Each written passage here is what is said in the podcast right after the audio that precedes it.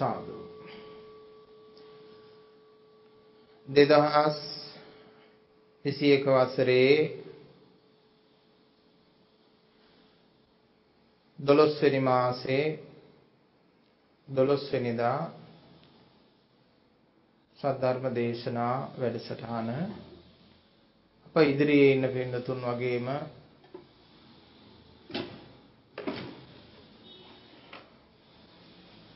අන්තර්ජාලය ඔස්සේ සහ සම්බන්ධ වෙන සියලුම පින්නතුන් ඒක රාශී කරගෙන අපි සද්ධර්ම ශ්‍රවණය කිරීමට සූදානම් වෙමු. හොඳයි පින්වත්නි.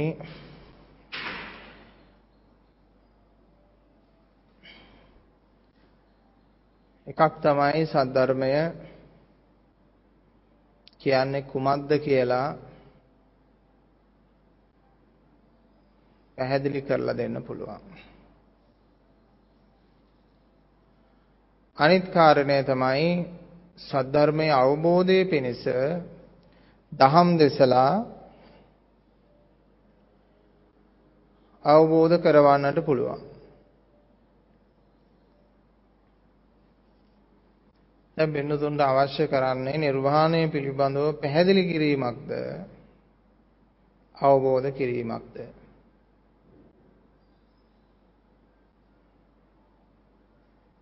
මේ ආකාර දෙකක් වෙන්න තුනේ. නිර්වාණය පිළිබඳව ධර්මයේ පිළිබඳව කියා දීම කියන්නේ එක කාරණයක්. ඒක පැහැදිලි කිරීම කියන්නේ තව කාරණයක්. ඒක අවබෝධ කිරීම කියලා කියන්නේ තවත් කාරණයක්. විදි කීපයකට තමයි මේක සිද්ධ වෙන්නේ. එතකොට කෙනෙක් එකපාරටම කියන්නත් පුළුවන් මට අවබෝධ කරන්න කියලා. හැබැයි අවබෝධ කරන්නත් බෑ ඒ පිළිබඳව දැනුවත් භාවයක්. ඒ පිළිබඳව දැනුවත් භාවයක් අවබෝධයක් නැත්නම් පැහැදිලි වීමක් නැත්නම් පින්නතුනේ අවබෝධ කරන්න බෑ. මොකද ධර්මයේ පිළිබඳව ශ්‍රද්ධාව පිහිටන්නේ නෑ නැත්තම්. ධර්මයේ පිළිබඳව ශ්‍රද්ධාව පිහිටන්නම ඕන. දැන් පින්නතුන් සමහරලාට මට පැහැදිලා ඇති. සමහරලාට අපැහැදිලත් ඇති. නමුත් නිවනට ප්‍රධාන වශයෙන් උපකාරක වන්නේ ධර්මයට පැහැදීම. ධර්මයට පැහැදෙනකොට ඉතින් දේශනා කරන දේශකයාට පැහැදීම ඉබේම ඒක ඇති වෙන දෙයක් නේ. ඒක ඉබේම ඇති වෙන දෙයක්. නමුත් ප්‍රමුඛතාවය වෙන්නේ කාටවත් පැහැදීම නෙමෙයි. පුජ්‍යලයකට පැහැදීම නෙමෙයි. බුදුහාමුදුරුවන්ට පැහැදීමක් නෙමෙයි. ධර්මයට පැහැදීම. දැන් බුදුහාමුදුරන්ට පැහැදිලා හිටපු අක්කලි හාමුදුරන්ට කිව්වනේ නේද? යෝ ධම්මං පස්සති සෝමං පස්සති. එහෙනම් ඒකෙන් අර්ථය බුදුහාමුදුරුව පවා අපට මග පෙන්වුවේ ධර්මයට පැහැදෙන. හැබැයි පැහැදෙනවා කියන්නේ මේක මේක උපද්දව ගන්න පුළුවන් දෙයක් නෙමෙයිනේ. දැන් කවුරු හරි කෙනෙක් මගතොටේ හම්බෙලා එකපාරට කිව්වොත් මට ආදරය කරන්න කියලා. ඔබ මොකද කියන්නේ? එහෙම කරන්න පුළුවන්ද? ඒක ඒක සිද්ධාන්තයේ යථාර්ථය මොකද්ද? දැන් ඔබට තේරෙනවනේ. එතකොට කෙනෙක් කෙරෙහි ආදරය කියන්නේ පැහැදීම කියන එකනේ. පැහැදීම. ඒව ඇති වෙන්නේ ඉබේම ඇඟ ඇතුලෙන් ඇති වෙනවා. ඒ ගැළපීම් මත කරන කියන දේවල් මත Tamanට තියෙන උපකාරක මත තමයි ඔය ආදරය කියන එක හටගන්නේ.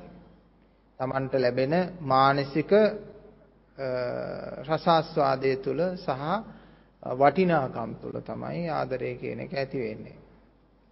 ඒක දරුවෝ හතර දෙනෙක් හිටියාම හතර දෙනාගෙන් සමහරලාට වැඩියෙන්ම ආදරේ හිටින කෙනෙකුත් ඉන්නවනේ. එහෙම දෙයක්ත් තියෙනවා ඉතින්. ඒ වගේම පුජ්‍යලියොත් එහෙමයි. එහෙමනම් අපිට ධර්මයේ කියන්නේ එහෙම එකපාරට වෙනතුනේ පහ දෙන්න පුළුවන් දෙයක් නෙමෙයි දැනුවත් භාවයේ නැත්තම් අවබෝධය නැත්තම් ධර්මයේ පිළිබඳව අවිච්ඡ ප්‍රසාදයේ තියෙන්න ඕන. අවිච්ඡ ප්‍රසාදයේ තියෙන ධර්මය හදාරලා ධර්මයේ දිගපළල හොඳ නරක ස්වභාවයේ හැඩය ලක්ෂණය හොඳට තමන් අවබෝධ කරගෙන තියෙන්න ඕන මේ හැරෙන්න වෙන මගක් නැත නිර්වාණයට විමුක්තියට දර්ශනයට කියලා තමන්ටම පැහැදිලි වීමක් එන්න ඕන.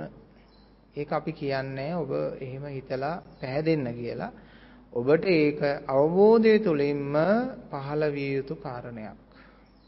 එහෙමනම් පුළුවන් තරම් ධර්ම සාකච්ඡා, ධර්ම ශ්‍රවණය කිරීම, ඒ වගේම ධර්මයට අනුව කය නෙමෙයි හිත හැඩගස්වා ගැනීම. දැන් කය හැඩගස්සුව ඇති. දැන් හැඩගස්සන්න දෙයක්වත් නැහනේ. දැන් ඒක නිසා හිත හැඩගස්සන්න එක තමයි බුදුහාමුදුරුවෝ කියන්නේ හිත හැඩගස්සන්න ඕන. ධම්මානුධම්ම ප්‍රතිපත්ති තියෙන්නේ හිතේ. කයේ නෙමෙයි. කයේ තියෙන වෘත. තේරුණානේ? කයේ තියෙන වෘත. ඒව ගණන් ගන්න නෑ බුදු බුදු කෙනෙක්. අදින ඇඳුම්, පළඳින ජටා, තොප්පි ඈ ඒව ගණන් ගත්තේ නෑ. බුදුහාමුදුරුවෝ ඒවට නිග්‍රහ කළා නිගා කළා. කින්තේ ජටාහි කින්තේ අජනසාටිය අභ්‍යන්තරං ගානම් බාහිරම් පරිපජ්ජසී.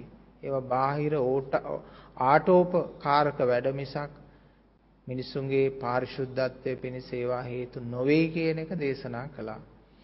ඒ නිසා ඔබේ මනසයි හැඩගස්සන්න තියෙන්නේ. ශරීරෙ නෙමෙයි.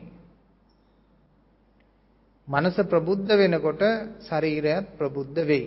ඒක වෙනම කාරණයක්. ඒක ඉබේ ලැබෙන දෙයක්. වැස්ස වහිනකොට ඇල හොඳින් පැලවෙනවා වගේ ජීවිතේ සරු වෙයි ආධ්‍යාත්මේ යහපත් වෙනකොට. දැන් මේ සිද්ධ කළෙත් ධර්මයේ පිළිබඳව කියා දීමක් පැහැදිලි කිරීමක්. එතකොට අවබෝධ කිරීම කියන්නේ කාරණේ. එතනින් එහාට. හැබැයි මේ කාරණා ටික සම්පූර්ණ වෙච්ච කෙනෙක් මුණ ගැහුනහම තමයි අපිට හිතෙන්නේ මෙයාට දැන් තියෙන්නේ පැහැදිලි කිරීමේ මට්ටමේ දේශනාවක් නෙමෙයි අවබෝධ කිරීමේ මට්ටමේ දේශනාවකුයි දැන් මෙයාට කරන්න ඕන. තේරුණානේ? එහෙමනම් අපිට දැනෙන්න ඕන මෙයාට පැහැදිලි කරන්න ඕනේ නෑ මෙයාට තියෙන අවබෝධ කරවන්නයි කියලා දැනෙන්න ඕන. කොහොමද ඒක මට දැනෙන්නේ? එයාගේ කතා බහ තුළ ප්‍රකාශනය තුළ මානසිකත්වය තුළ කරුණ වලට දක්වන ප්‍රතිචාරයන් තුළ අපි ඒක හඳුනා ගන්නවා මෙයා මෙන්න මේ මට්ටමේ සංවර්ධිත පුජ්‍යලෙක්.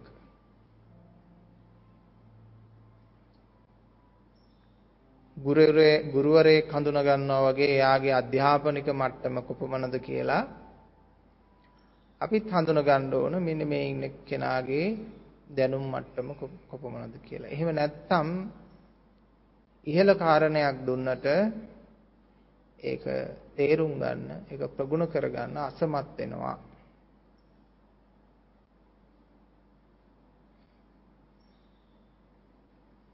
කෙසේ වෙතත් පින්නතුනේ දුෂ්ප්‍රාඥය බහුල බහුල සමාජයක සද්ධර්මය අවබෝධ කරවන අය බොහෝම දුර්ලභයි බොහෝම ටික පිරිසයි. ඒ පිරිස වෙනුවෙන් අපි බොහෝම අපහසුයෙන් දුර්ලභව සැඟවිලා වියකිලා වේලිලා ගියපු මේ බිමෙන් මේ නිර්වාණ ධර්මයේ කියන එක පහන්සිල අවබෝධ කරගත්තා නම් ඒක ඔබට දේශනා කිරීම අපේ වගකීමක්.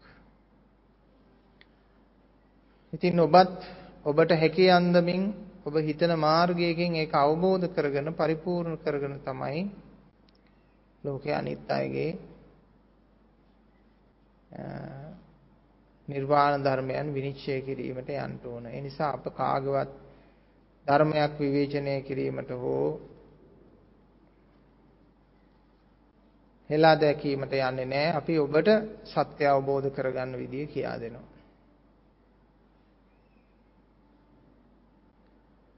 සත්‍ය අවබෝධ කරගන්න නම් නුවණින් දකින්න තියෙන්නේ යථා භූතම් ප්‍රජානාති කියලා කියන්නේ යථා තත්වය දැක අවබෝධ කරගන්න තියෙන. එහෙනම් මෙහෙවන්න ඕන නුවණ. ඇස් සත්‍යකුට ඉර පෙන්නනවා වගේ හඳ පෙන්නනවා වගේම නුවණ ඇත්තෙකුට නිර්වාණය කියන්නේ මෙන්න මෙයයි කියලා පෙන්නනවා. ප්‍රඥාවට පෙන්නනවා. නිර්වාණය කියන්නේ මෙයයි කියලා. හැබැයි මේ ඥාණය ලෞකික වශයෙන් හැඩ ගැහිලා තියෙන්නේ. ඥාණයෙන් තමයි නිර්වාණය දකින්නේ. නමුත් මේ සත්වයා හැඩගස්සගෙන තියෙන විදිය එච්චර හොඳ නැහැ. ඒ තමයි ලෞකික වශයෙන් තමයි හැඩගස්සගෙන තියෙන්නේ ඥානය. නමුත් මේ ඥානය බුදුහාමුදුරුව හැඩගැස්සුවා ලෝකෝත්තර වශයෙන්. ලෝකෝත්තර වශයෙන් හිතන්න දකින්න හැඩගස්ස ගන්න ඕන.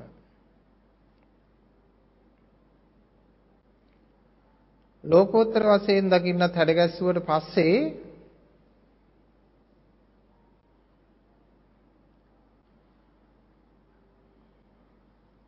අපිට හැකියාව තියෙනවා මේ සත්‍ය දකින්න.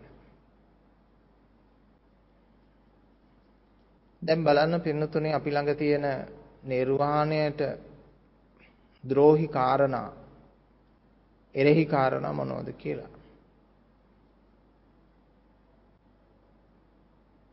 උදේ නැගිට්ටේ ඉඳලා වෙලාවේ ඉඳලා අපේ කතා බහ ආරම්භ වෙන්නේ කොහොමද? මම. මම කතා කළා මම කළා.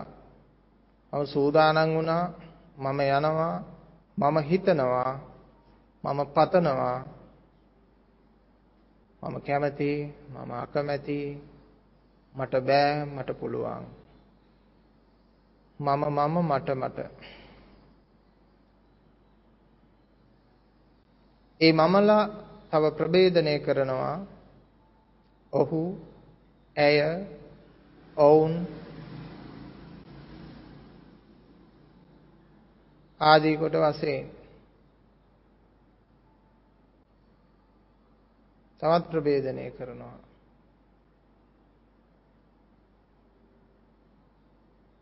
දැන් මේ ආකාරයේ ක්‍රමවේදයකින් චිත්ත ධාරාවක් රඳවාගෙන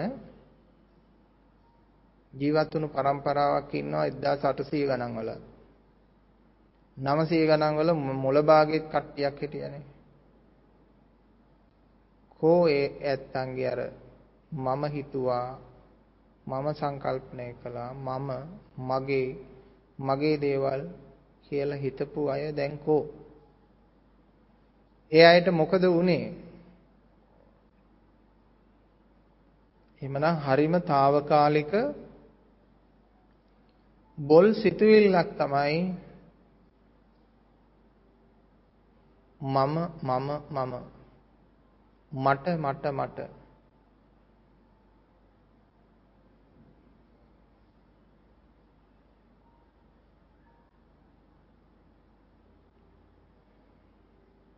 මෙන්න මේක ඉක්මවන්න තමයි බුදුහාමුදුරුව මතක් කරන්නේ. මෙන්න මෙතන ඉඳලා බලන්න එපා.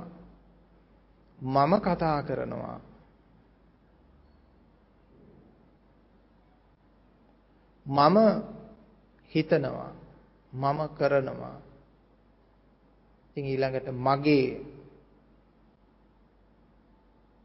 බොහෝ දේවල් කාටද මේ මගේ වෙන්නේත් මම මමට සම්බන්ධ දේ මගේ අනුන්ගේ අනුන්ට සම්බන්ධ දේ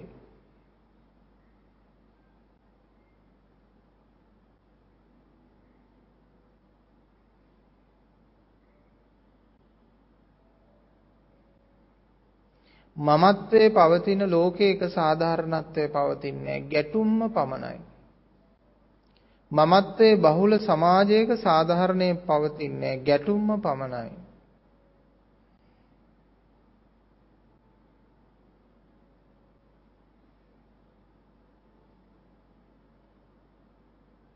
මමත්වයේ පවතින සිතක සාමය පවතින්නේ ගැටුම්ම පමණයි.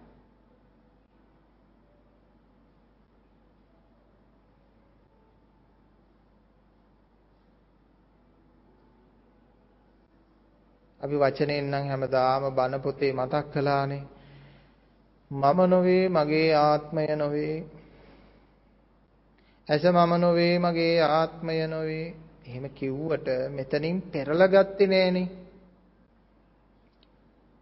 නාසය මම නොවේ මගේ ආත්මය නොවේ. දිව මම නොවේ මගේ ආත්මය නොවේ. ශරීරය මම නොවේ මගේ ආත්මය නොවේ. හිත මම නොවේ මගේ ආත්මය නොවේ. වචනය මම නොවේ මගේ ආත්මය නොවේ. මෙතෙන්ට පෙරලා ගන්න ඕන. මේක කී කියා හිටියට හරියන්නේ නුවණින් මනසින් අපි එන්න ඕන කොතෙන්ටද? මම නොවේ මගේ ආත්මය නොවේ කියලා. දැන් මේක කියන්නේත් මමයි. අන්න ඒක තමයි විහිළුව. මමෙක්ම කියනවා මොකද්ද කියන්නේ? මම නොවේ මගේ ආත්මය නොවේ. දැන් මෙන්න මේ කොටස හරියට පිළිපැද්දොත් අර අවබෝධයේ පිණිස දේශනා කරන කොටසක්. ඔබ පිළිපදින්න ඕන. මම නොවේ මගේ ආත්මය නොවේ කියලා මමෙක්ම කියව කියව ඉන්නේ නැතුව එතනින් බැහැරව බලන්න ඕන. කොහොමද බහැරව බලන්න කියන්නේ? මේ මම කියලා මෙහෙම අල්ලගෙන ඉන්නේ දේ බුරුල් කරගන්න තමන්ම. සියල්ල. සියල්ල බුරුල් කරන්න ඕන. අතහැර දාන්න ඕන. අතහැර දැම්මට පස්සේ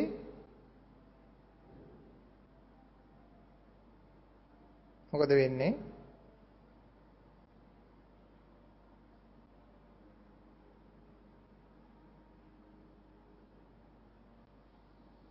අන්න Tamanට නිදහස ලැබෙනවා.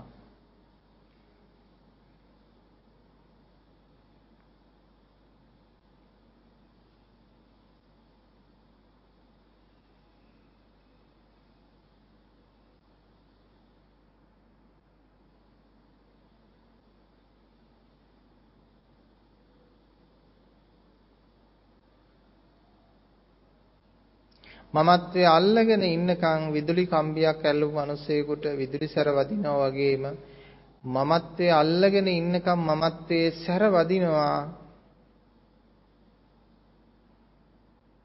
Tamanට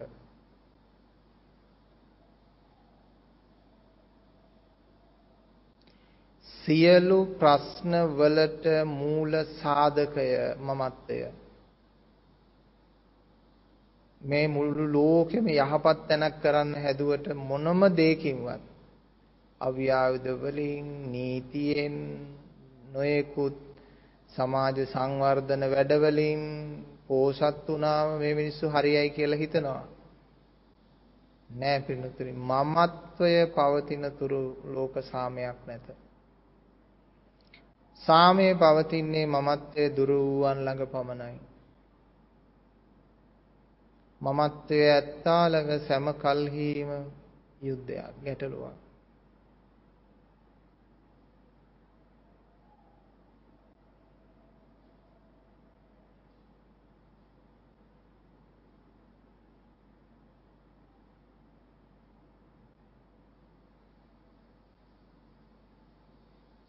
මමත්මය කියන ශක්තියත් අරගෙන නැගිට්ටාම පින්වතුනි හරි දුකක් විඳින්නේ. ඒක බුදුහාමුදුරුව පෙන්වුවේ දුක කරත්තයක් ඇදගෙන යන ගොනෙක් වගේ කියලා. ප්‍රමාණ ගැහැටක් දුකක් විඳින්නේ. ඒත් ඒ දුක රසවත් කරගන්නවා.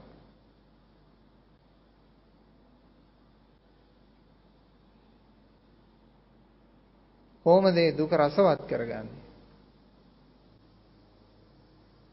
අන්න ඒවට තමයි අපිට තියෙන්නේ මාන්න උද්දච්ච අවිද්‍යාව කියන ධර්මතා තියෙන්නේ ඒවට. අන්න ඒව ටිකක් දාලා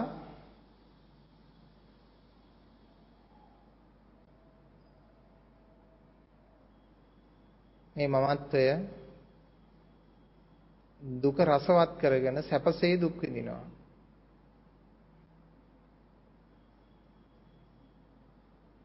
මනුස්සයන්ට කියන්න තියෙන්නේ සැපසේ දුක් විඳිනවා. මේක මම කියපු දෙයක් නෙමෙයි එක්තරා මහත්මයෙකුට කෝල් කළා මම ටිකක්. රෑ වෙලා 10ට විතර ඒ මහත්මයා ජාත්‍යන්තර ව්‍යාපාරිකයෙක්. එතුමා තමයි මට මේක කිව්වේ හාමුදුරුවනේ මම ඒ මහත්මයා මොකද කරන්නේ? කියලා අහුවාම කිව්වා ස්වාමීන් වහන්සේ මම තාම ඔෆිස් එකේ මම සැපසේ දුක් විඳිනවා කිව්වා. මගේ සේවකයෝ ඒගොල්ලෝ පහට ඔෆ් වෙලා ගියා. ඒගොල්ලෝ දැන් නාලා කාලා නිදිත් ඇති. මං තාමත් ඔෆිස් එකේ ඉන්නවා.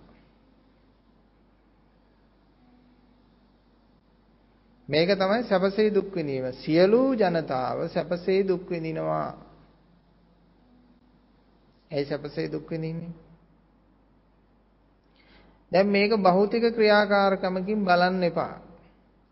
ආධ්‍යාත්මික මමත්වයකින් තොරව මමත්වේ ඉවත් කරගත්තට පස්සෙත් ලෝකයට ලෝහිත පිණිස වැඩ කරන්න පුළුවන්. ව්‍යාපාර කරන්නත් පුළුවන්.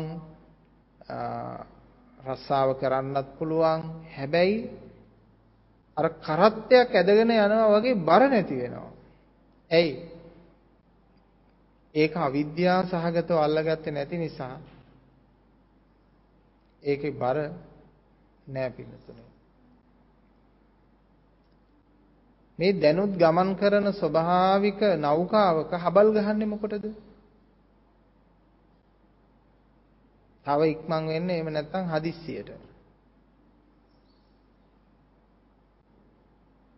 කර්මය, ධර්මය, ස්වභාව ධර්මය සියල්ල කැටි කරගත්ත මේ මහා නෞකාවක්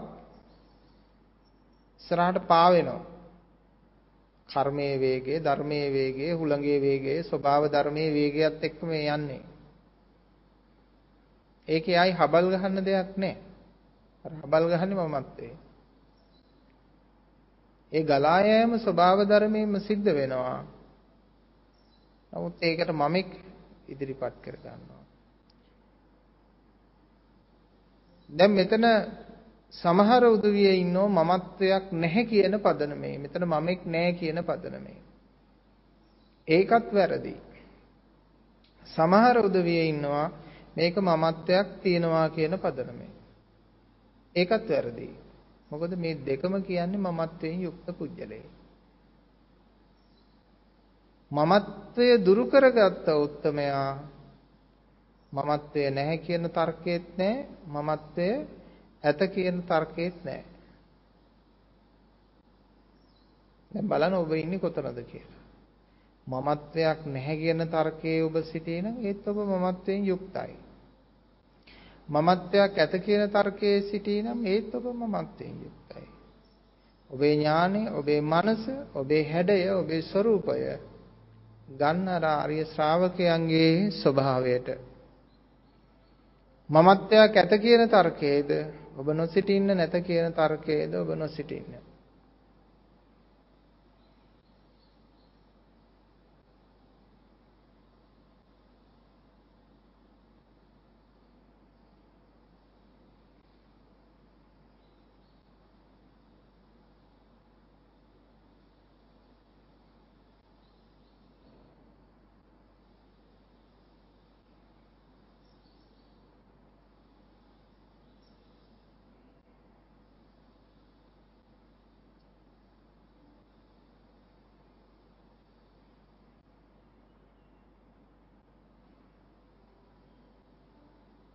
කර්ම කරන්නෙක් නැත. කාටද මේ ආර්ය ශ්‍රාවකයාට? කර්ම කරන්නෙක් ඇත. කාටද පුතඥයාට? මොනවද කර්ම කියන්නේ? කර්ම කියන්නේ පින්නතුනේ ඉංග්‍රීසි භාෂාවේ වචනේ ක්‍රියේට් කරනවා.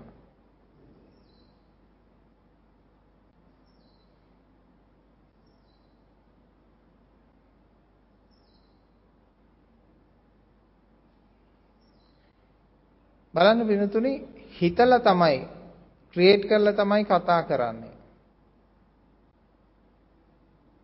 වැඩ කරන්නේ. හිතන්නේ.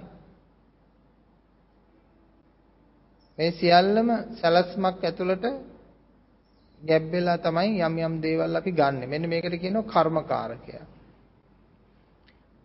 කර්මයෙන් කරන්න පුළුවන්කම තියෙන්නේ පේන දෙයක් සම්බන්ධයෙන්, ඇහෙන දෙයක් සම්බන්ධයෙන්, ආග්‍රහණය කරන දෙයක් සම්බන්ධයෙන්, දිවට රස දැනෙන දෙයක් සම්බන්ධයෙන්, ශරීරයට දැනෙන දෙයක් සම්බන්ධයෙන් සහ මනසට දැනෙන සංවේදනාවක් සම්බන්ධයෙන් දෙයක් පමණයි කර්මණය කරන්න පුළුවන්. එහෙම නැත්නම් ක්‍රියේට් කරන්න පුළුවන්.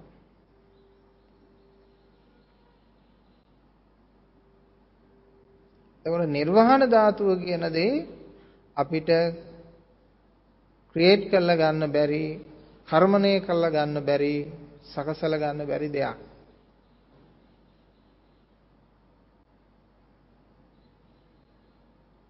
එහෙනම් දැන් අපි නිවන් දකින්න හදන පිරිස හැටියට අපි මොකද කරන්න වෙන්නේ?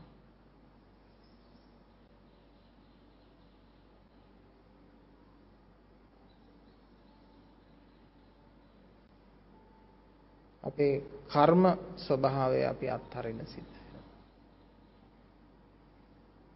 නිර්මාණශීලී ස්වභාවය අත්හරින්න සිද්ධ වෙනවා. පුජ්‍යල නිර්මාණය කියලා දෙයක් තියෙනවා ලෝකේ. ඒක ඒක අත්හැරලා දානවා. ස්වභාව ධර්මයේ නිර්මාණය එවිට ඔබ දකීවි. පුජ්‍යල නිර්මාණය අත්හල මොහොතේ ස්වභාව නිර්මාණය ඔබ දකීවි. දැන් ඔබ අත්හරින්න පුජ්‍යල නිර්මාණය. නිර්මාණ කරපු ටිකත් අත්හරින්න නිර්මාණය කරන එකත් අත්හරින්න.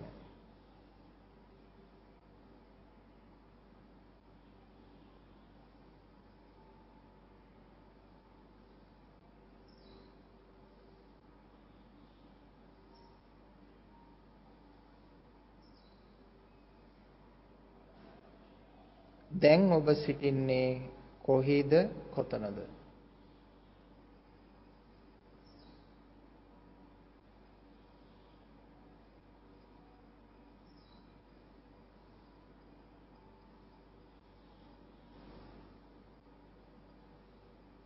ධර්මයේ පිහිට පිහිටීම යනු කිසිම තැනක නොපිහිටීම.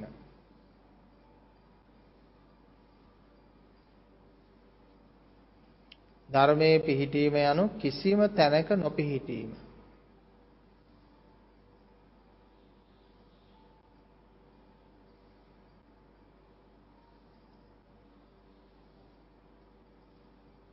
හැබැයි මේ මොහොතෙත් ඔබට යම් යම් තැන්වල වැරදිලා ඇති ඒක ඒක බලන්න පුළුවන්කම ලැබෙන්නේ ඔබ දෙසට ඔබ හැරුණොත් පමණයි. ඔබ දෙසට ඔබ හැරුණොත් පමණයි ඔබට ඒක බලන්න පුළුවන්කම තියෙන්නේ. ඔබට ඔබට වැරදිච්ච තැන. දැන් ඔබ හිතාගෙන ඉන්නවා මං කිසිම තැනක නොපිහිටා තමයි මේ ඉන්නේ කියලා. ඒත් හොඳින් බැලුවොත් ඔබ පිහිටා ඇති තැන ඔබට හොයාගන්න පුළුවන් වෙයි. අන්න එතන අත්හරින්න.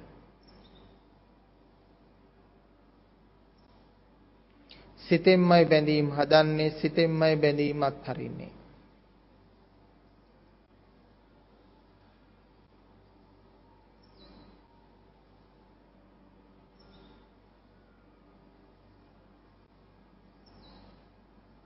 නිර්වාණය යනු බැඳීම් සමුදායක් ලිහා දැමීමක්. වාන තියෙන්නෙත් බැඳීම් තියෙන්නෙත් සිතේ නිර්වාණය තියෙන්නෙත් සිතේ. නිර්වාණ සිත තියෙනවා වාන සිත තියෙනවා බැඳුණු සිත පුහුදුන් සත්වයාගේ නිර්වාණ සිත ලෝකෝත්තර උතුමන්ගේ.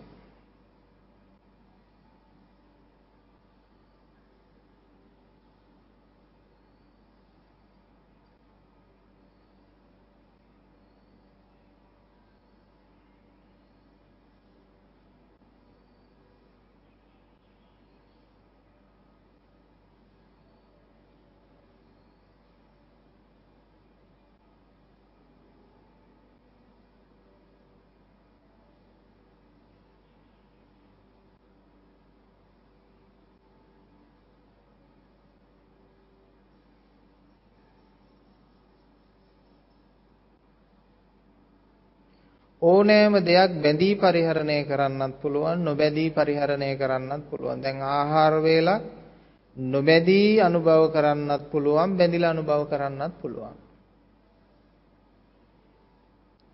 අපි බැඳිලා අනුභව කරනකොට කියනවා පෙරේතකම කියලා.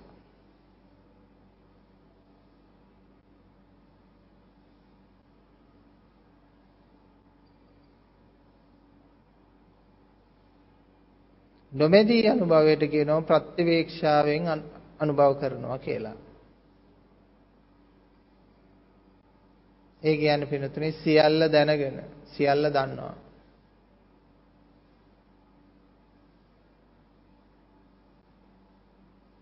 බැඳිලා ජීවත් වෙන්නත් පුළුවන් නොබැඳී ජීවත් වෙන්නත් පුළුවන්. මේ තියෙන්නේ සිතේ. මේක කයෙන් බලන්න පුළුවන් කමක් නැහැ පින්නතුනේ. කයින් බලන්න ගියොත් එහෙම කවුරුත් කල්පනා කරයි රහතන් වහන්සේත් එකයි අපිත් එකයි මාර්ගඵලලාභියත් එකයි අපිත් එකයි කියලා හිතයි. එහෙම වෙන්නේ නැහැ.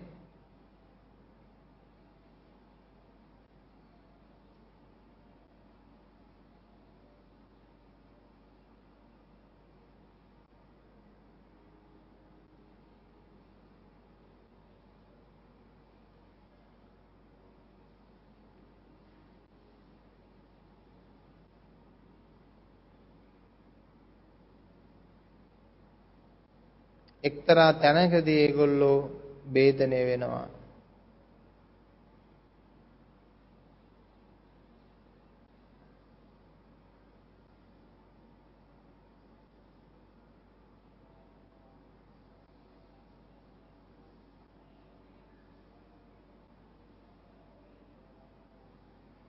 බුදුහාමුදුරුවෝ පෙන්වුවේ අපිට දුක් නිමා කරන වැඩපිළිවෙල. මෙන්න මෙහෙම හිතුවොත් ඔබට දුක් රැස් වෙනවා. මෙහෙම හිතුවොත් ඔබට දුක දුරු වෙනවා. මෙහෙම හිතුවොත් දුක් රැස් වෙනවා. මෙහෙම හිතුවොත් දුක දුරු වෙනවා. මමත්වයෙන් බැලුවොත් දුක් රැස් වෙනවා. මමත්වයෙන් තොර සිටියොත් දුක් පහව යනවා. අපි පැහැදිලි කරලා තියෙනවා පින්තුනේ මමත්වයේ යනු අර වෙල් යායවල් අයිනේ තියෙන ගොම් බඳින කණුවක් වෙන්නේ කියලා. මමත්වයේ යනු වෙල් යායවල් අයිනේ තිබෙන ගොම් බඳින කණුවක් වැනි.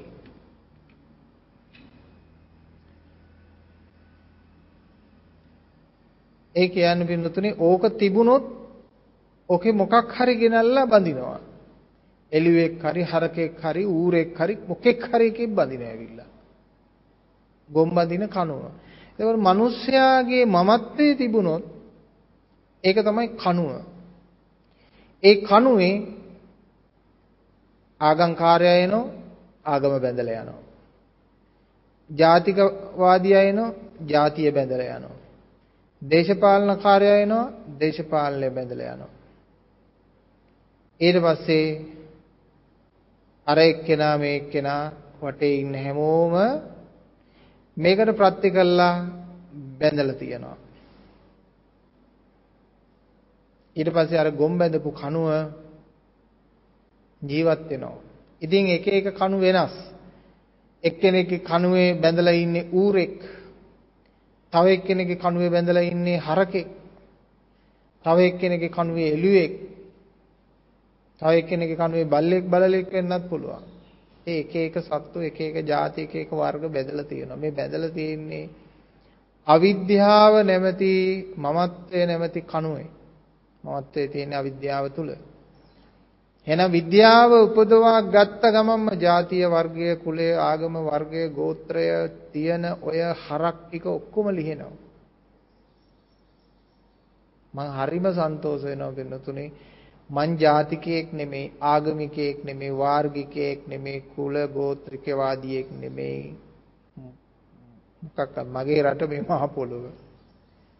මට ඒ නිසා යුද්ධ කරන්න ඕනේ නැහැ ප්‍රශ්න කරන්න ඕනේ නැහැ ජාතිය වැඩි කරගන්න ඕනේ. නැහැ මොකක් කරන්න ඕනේ? නැහැ දැන් සමහර ආගමිකයන්ට හිතෙනවනේ යාළගේ අර තොප්පිය දාපු සහ ඇඳුම ඇඳපු ජාතිය තමයි ලෝකෙම වර්ධනය කරන්න ඕන කියලා. සිංහලු ටික වඳ කරනවා මරනවා වඳ පෙති දානවා සතහු සතකුප්ප කවනවා එන්නත් ගහනවා නොයිකුත් දේවල් කරනවානේ වඳ වෙන්නේ. දැන් ඒ එකක්වත් අපිට මුළු ලෝකෙටම ජාතියට මුකුත් කරන්න ඕනේ නැහැ. මොකද හේතුව අපිට එහෙම සිතුවිලි පහළ වෙන්නේ ඇයි? අපි විශ්වීය අයිතිකාරය බවට අපේ ආධ්‍යාත්මය තුලින්ම පත් වෙලා ඉන්න නිසා අපිට ලෝකයේ සමග අභියෝගයක් නැහැ. විශ්වීය අයිතිකාරයෙක් බවට පත් වුණාට පස්සේ එයාට අයිති වගේ දැනෙනවා මහ පොළොවේ තියෙන මැණික් ඔක්කොම. එයාට අයිති වගේ දැනෙනවා මේ රටේ තියෙන සියලුම ඉඩකඩම් ටික. එයාට අයිති වගේ දැනෙනවා. ලෝකෙම තියෙන ලෝකෙම ඕනම රටක් Tamange වගේ දැනෙනවා. ඒ මිනිස්සු ඒ මිනිස්සුන්ගේ කියලා හිතාගෙන හිටියට අපිට කරන්න දෙයක් නැහැ. අපිට දැනුණු සියල්ල එකම ස්වභාවයක් කියලා. මොකද ස්වභාව ධර්මයේ බවට පත් වුණා. ආගමිකයා පුජ්‍යලයා වශයෙන් කොටු වෙච්ච කෙනා ස්වභාව ධර්මයට පත් වුණාට පස්සේ ස්වභාව ධර්මයේ අයිතිය තියෙන ඕනම තැනක එයාගේ අයිතිය තියෙනවා. එයාගේ අයිතිය ඉරේ හඳේ රහලෝකවල සියලු අයිතීන් එක්ක පවතින දෙයක්. බලන්න පටු වෙච්ච මිනිස්සෙකුට කොටු නොවි අනන්තය කරා විශ්වීය අයිතිවාසිකම්කාරී වෙන්න මග කියලා දීලා තියෙන බුදුහාමුදුරුවෝ. පෝසත් වෙන මග ඒකනේ සක්විති රජකමට වඩා උසස් මමත්වයේ දුරු කිරීම.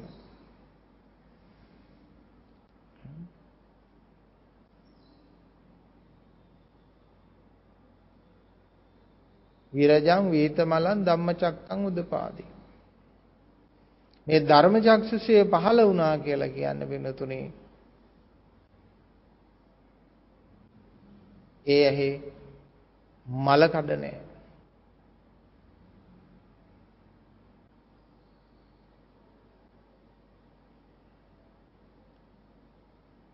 නිවන් දැකලා පින්නතුනේ තිසරණය සරණ යන්නේ. එහෙම නැතුව තිසරණේ සරණ යන්න බෑ. සම්මුති වශයෙන් නිකන් ගිරව් වගේ කියන්න පුළුවන්. බුද්ධං සරණං ගච්ඡාමි. අර යච්චින බුද්ධං සරණං ගච්ඡාමි. අර මොහින්දින් බ්‍රේක් මහත්තයා කිව්වා වගේ. ධම්මං සරණං ගච්ඡාමි. ඒ මිනිස්සු ලියාගෙන කියනවනේ. ඈ තිසරණේ යන්නේ විනුතුනේ නිවන් දැකලා. නිවන් දැක්ක කෙනෙක් පමණයි තිසරණේ පිටන්නේ ඔබ ලැජ්ජ වෙන්න මේ රටේ ඉන්න 180ක් 90ක්ම 99ක්මද කොහෙද? බෞද්ධයෝ තිසරණේ පිටලා නැහැ.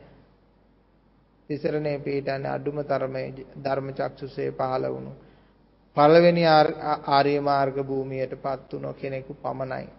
එයා එයා තමයි බුද්ධං සරණං ගතෝ හොති. ධම්මං සරණං ගතෝ හොති. සංඝං සරණං ගතෝ හොති කියලා. එයා තමයි බුද්ධ රත්නයේ අවිච්ඡ ප්‍රසාදේ ධර්ම රත්නයේ අවිච්ඡ ප්‍රසාදේ සංඝයාගේ අවිච්ඡ ප්‍රසාදේ පිටන්නේ එයාට.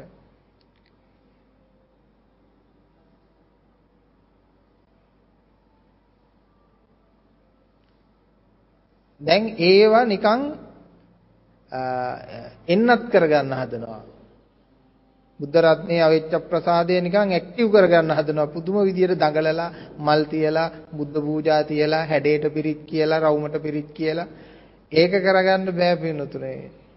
ධර්මචක්ෂුෂේ පහළ වෙන තුරුම පිළිමේ වටේට හඳුන් කුරුපත්තු කොලයි කියලා ඒක එන්නේ නැහැ. ඒකට මම වරදක් කියනවා නෙමෙයි ඒක හොඳයි අපිත් එහෙම කරලා තමයි ආවේ. නමුත් බුදුන් දකින්න නම් ඕන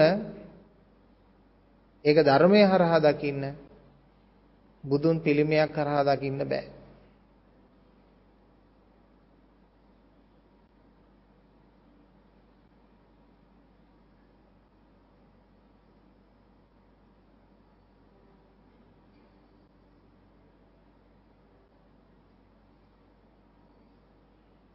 ධර්මයේ දැක්ක කෙනෙකුට පිළිමේ තුල බුදුහාමුදුරුවෝ ඉන්නවා. ධර්මයේ නොදැක්ක කෙනෙකුට පිළිමේ ඇතුලේ බුදු කෙනෙක් නෙමෙයි නිකන් මැටි ගොඩක් පේන්නේ.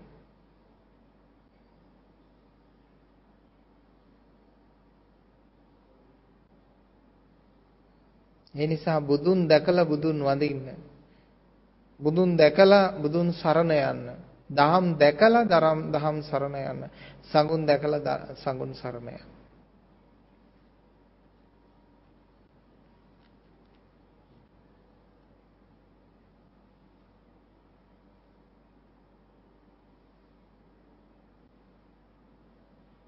බුදුහාමුදුරු කොහෙද ඉන්නේ?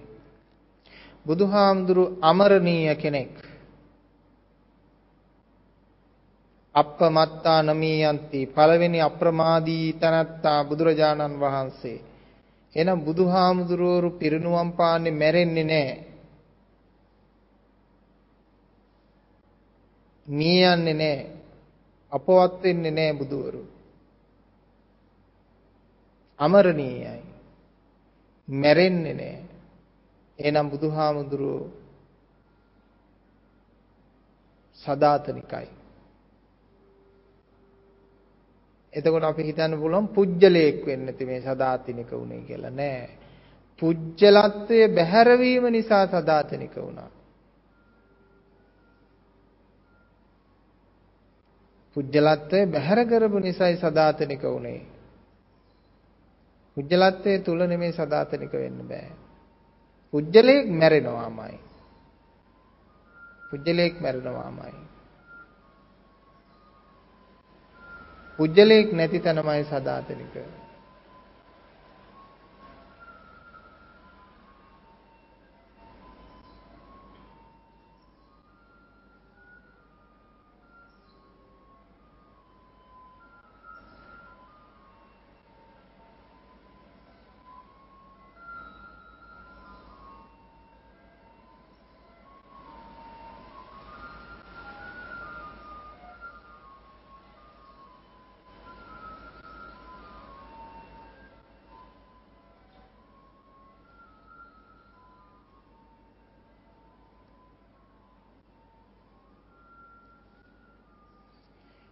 පුජ්‍යලයක හැටියට ඉන්න Tamanට බයක් ලැජ්ජාවක් තියෙන්න ඕන. පුජ්‍යලයක හැටියට ඉන්නවා කියන්නේ ඒ ආත්ම භාවය මොන தത്വෙට පරිවර්තනය වෙයිද කියලා කියන්න බෑ. පුදුන් සත්වයාට අපාය gedara වැනි. ඒ කියන්නේ කොහේ රවුමක් ගැහුවත් ආයි gedarට එනවනේ හන්දෑවට. ඒ වගේ තමයි වෙනතුනේ නිරන්තරයෙන්ම යන තැනක් කියනවා සතර අපාය. බය වෙන්න පින්නතුනේ සතර අපායට. මේ මිනිස්සයා ඊට පස්සේ ගෙම්බෙක් වෙනවා. මේ මිනිස්සෙක් හිටියා මේ කබරෙක් වෙනවා. මේ ආත්මේ නගරාධිපති ඊළඟට ඊළඟ ආත්මේ කබරෙක් වෙනවා. මේ ආත්මේ විහාරාධිපති ඊළඟ ආත්මේ බල්ලෙක් වෙනවා. බල්ල වෙලා පන්සලේම ඉන්නව ධර්මාසනෙම ගිහිල්ලා läගලත් ඉන්නවා. ඒ සමහර බල්ලෝ ඉන්නේ ධර්මාසනෙමයි ගිහිල්ලා ළඟ ඉතින් මම දැක්කහම මට සමහර අය පේනවා මේ මේ මේ ඉන්නේ මෙයාට බනින්න හොඳ නැහැ. බල ලොකු හාමුදුරුවොත් හරි ආදරේ බල්ලට බලාගෙන යනකොට ලොකු හාමුදුරුවන්ගේ ලොකු හාමුදුරුවෝ. ලේසි නෑ. දැන් ඕ එළුව වෙලා ඉන්නෝ. බෑ කිය කිය. සුදු පාට එළුව. ඒ කවුද? ගිය ආත්මේ එළුවන්ගේ බෙලි කපාපු හොඳ ආගමික පූජකයෝ. මේ ඉන්නේ අහවල් පල්ලියේ පූජකයා කියලා කියන්න පුළුවන්. ඒකට කතරගම ගියාම ඉන්නව රිලව්. ගොඩාක් වෙලාගේ ගොඩක් අයගේ මතයක් තියෙනවා රිලව් වෙලා ඉන්නේ කපුව කියලා.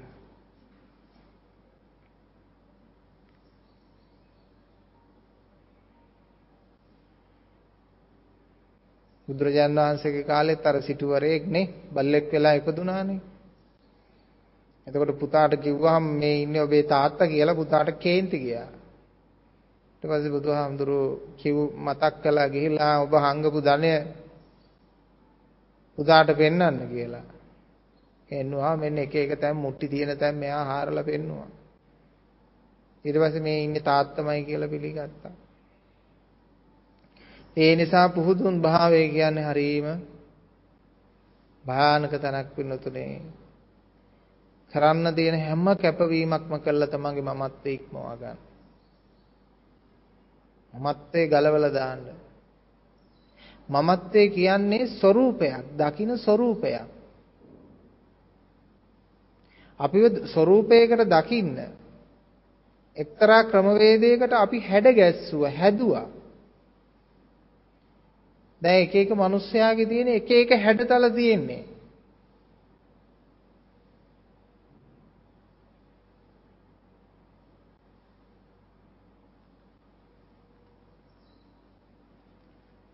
ලොකුවට හිතන අය, පොඩියට හිතන අය, හරම හිතන අය, මෙහෙම හිතන අය, ග්‍රාමීයව හිතන අය, ජාතිකව හිතන අය, වාර්ගිකව හිතන අය, ආගමිකව හිතන අය එක එක එක එක එක එක එක හැඩ. පෞරුෂ වුණතා අඩුවට හිතනවා ලොකුවට හිතනවා. කවුරුත් ඉතින් බලාපොරොත්තු වෙන්නේ ජීවිතේ ලොකුවට පේන්නයි ලොකුවට හිතන්නයි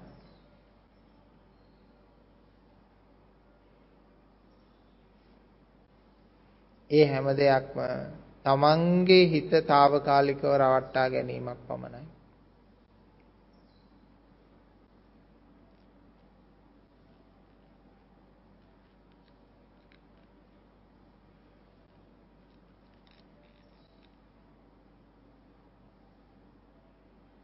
එක්තරා මහත්මයෙක් තමන්ගේ නෝනා ඊටාම රත්තරන් බඩු වලට ආස නිසා ඊටාම වටිනා රත්තරන් බඩු හැටියට කියමින් ඔය පහේ කාසි වලින් හදාපු රත්තරන් භාණ්ඩ ගිනින් දුන්නා. ගිනින් දුන්නා මේ නෝන බොහොම ආඩම්බරයෙන් මේවා පැලඳගෙන සිටියා. ජීවිත කාලෙමත් හිතුවා මහත්මයා මෙච්චර මෙච්චර ආදරයට මෙච්චර මෙච්චර මට අත්තරම් බඩු ගෙනල්ලා දීලා තියෙනවා අර සේප්පුවල දාලා වහලා තියෙන ඒවා කියලා. ඉතින් මේ මහත්මයා මේ ගියාට පස්සේ කලක් ඇවෑමෙන් ගියාට පස්සේ මේගොල්ලන්ට හිතෙනවා ධනයත් හිඟ නිසා මේ රත්තරම් බඩු මෙච්චර තියාගෙන ඉඳලා වැඩක් නැහැ මේවා විකුණලා සල්ලි කරගන්න ඕන කියලා. සල්ලි කරගන්න බලනකොට තමයි තේරෙන්නේ මේ හැම එකක්ම රත්තරන් බඩු නෙමෙයි කියලා. ඊට පස්සේ අර මෙතෙක් කාලයක් අර හිතේ තිබුණු චිත්ත මායාව කොයි විදිහටද තිබුණේ? ඒ නෝනට තිබුණේ මහත්මයා ඔක දන්නව ඇති. දන්නවනේ එයා ගෙනල්ලා දුන්නනේ. එයාගේ චිත්ත මායාව තිබුණේ මේව රත්තරන් බඩුමයි මේව මෙච්චරම වටිනවයි කියලා. ඒ අභිමාණයෙන් ඒවා මගුල් ගෙවල් වලට දාගෙන ගියා. නිකම්වත් කිව්වනම් ඔක පහේ කාසියකින් අතර තින්නේ කියලා. ඒව කරන්නේ ඒව මගුල් ගෙවල් වලට දාගෙන ගියා. ඒවා හැමෝටම ආඩම්බරෙන් පෙන්නුවා. ඒවා හරියට හොරහතුරකින් පරිස්සම් වෙන්න සේප්පුවේ දාලා වහලා පරිස්සම් කළා. හංගල තිබ්බ තැන් තැන් වල කාටවත් දෙන්නේ නැහැ. හොද්දට පරිස්සම් කරා මොනවා කියලා හිතලද? රත්තරන් කියලා හිතලා.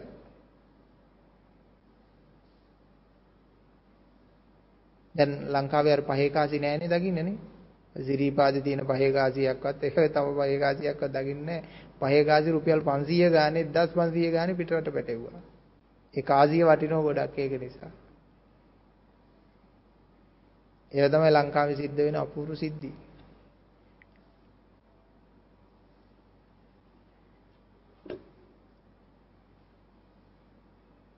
එතකොට බලන්න අර රැවටීම ඒ රැවටීම. එහෙනම් ඒහා සමාන රැවටීමක් තමයි ඔබත්. රැවටිලා ඉන්නව නම් රැවටිලා ඉන්නේ. මේ අගයන් දීගෙන තියෙන්නේ අගයන් නැති දේවල් වලට. අගයන් දීගෙන තියෙන්නේ අගයන් නැති දේවල් වලට.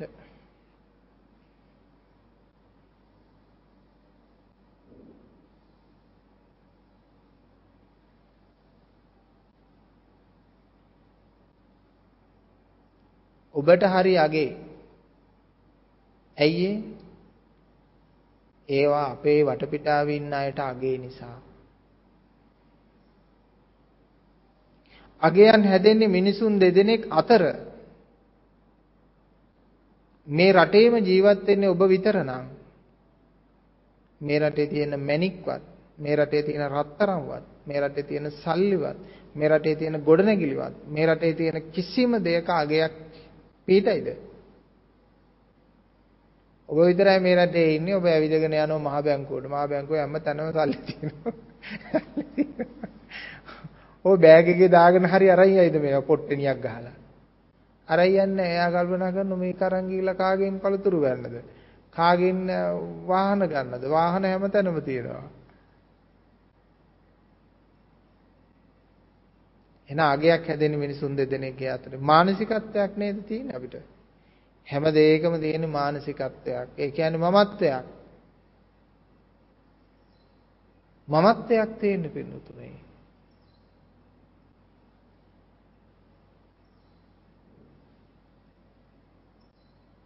මෙන්න මේ මානසික අවිද්‍යාව ප්‍රහාණය කරලා විද්‍යාත්මක වෙන්න.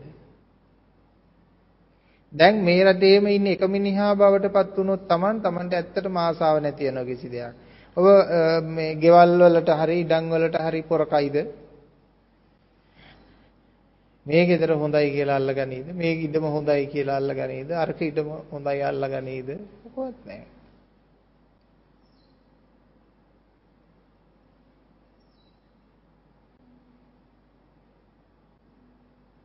අපේ ලොකුකම අපි පෙන්වන්නේ ගස්වැල් වලට නෙමෙයිනේ.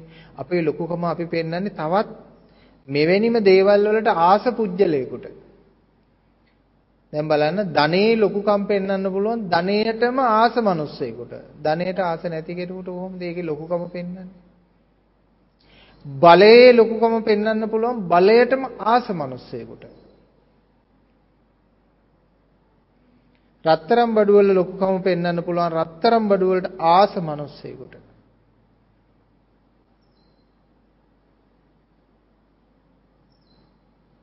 නිරෝගීකමේ ලොකුකම පෙන්වන්න පුළුවන් නිරෝගීකමට ආස මිනිස්සෙකුට.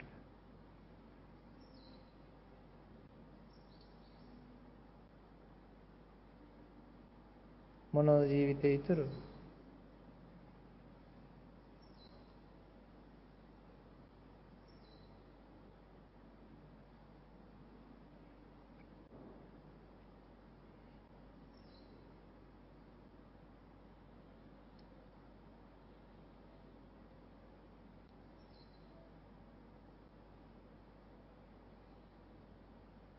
මුකුත් ජීවිතේ වෙනස් කරගන්න එපා. වෙනස් කරගන්න ඔබේ දර්ශනය. ඔබ පවතින විදිය නෙමෙයි ඔබ දකින විදියයි වෙනස් කරන්නේ අපි.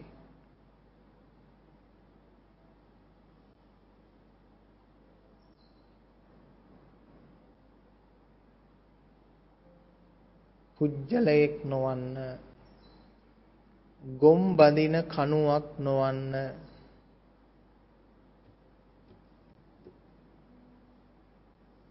ඔබ ගොම් බඳින කණුවක් නම් ඒ කණුවේ තමයි බුද්ධ ආගම ගෙනල්ලා බැන්දේ. ඔබ බෞද්ධයෙක් කියලා හිතාගෙන ඉන්නවනේ. අර බෞද්ධ කියලා කියන වචනේවත් තේරුම දන්නේ නැති බෞද්ධයෝ ඉන්නවනේ. 90%ක්ම ඉන්නේ එමය බෞද්ධ කියන වචනේ තේරුම දන්නේ නැහැ බෞද්ධයා. භවය උද්ද කළාට පස්සේ කොයිද සත්‍ය පුජ්‍යලේ? කෝ ආගමක්? කෝ જાතියක් භවය උදුරා දැමීම හේවත් බෞද්ධ. මොකද්ද භවය කියන්නේ? භවය කියන්නේ මමත්වය පුජ්‍යලත්වය. පුජ්‍යලත්වය නැති කෙනෙකුට මමත්වය නැති කෙනෙකුට භවය නැහැ.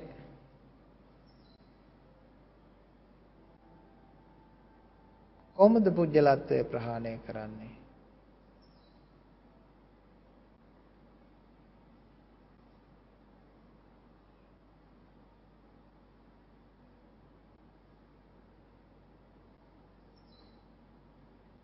කර්මයෙන් නිදහස් විය යුතුයි.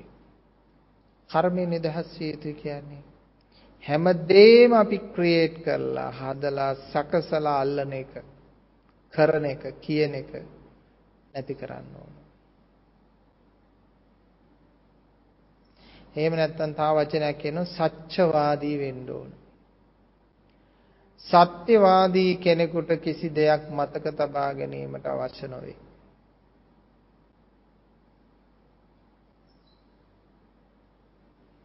සත්‍යවාදී මිනිස්සෙකුට කිසි දෙයක් මතක තියාගන්න අවශ්‍ය කරන්නේ නැහැ.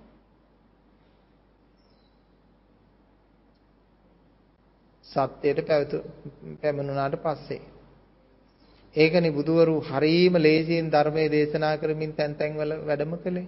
සත්‍යවාදියාට මතක තියාගන්න ඕනේ. මතක මතක බන්න නෙමෙයි දේශනා කරන්නේ. මතක බණ කියන්නේ මතකේ තියාගෙන දේශනා කරන ඒවට මම කියන්නේ මතක බණ අර අවසානයේත් අර මැරෙන්න යන කෙනාටත් කියන බණටත් කියනවා මතක බණ කියලා. ඒකට හේතුව ඒ මිනිස්සයා කරපු අර පින්කම් මතක් කරලා දෙන නිසා මතක බණ.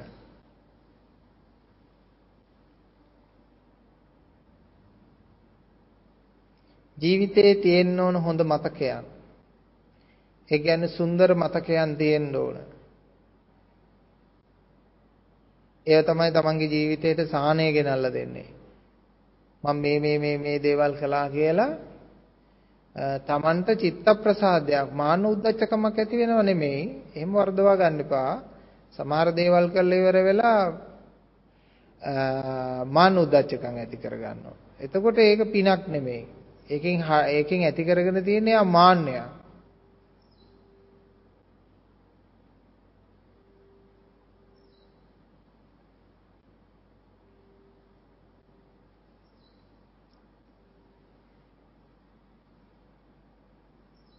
ඒ නිසා අපි කරන දේ ඕනම දෙයකින් පව් කරගන්නත් පුළුවන් පින් කරගන්නත් පුළුවන්.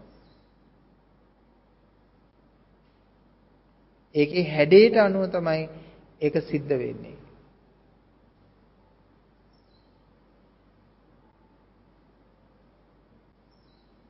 ඕනම දෙයක් අතහැරීම පිණිස වෙන්නත් පුළුවන් අල්ල ගැනීම පිණිස වෙන්නත් පුළුවන්. චේතනාහම් භික්කවේ කම්මං වදාමි. චේතනාවේ ස්වરૂපය.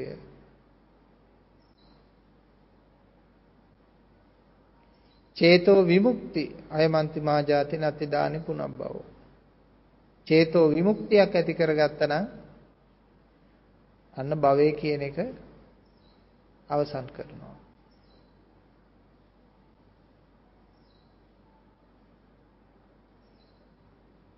මොකක්ද අර චේතනාව කියන්නේ? චේතනාව කියන්නේ අන්න ක්‍රියේට් කරලා හදාගත්ත එක.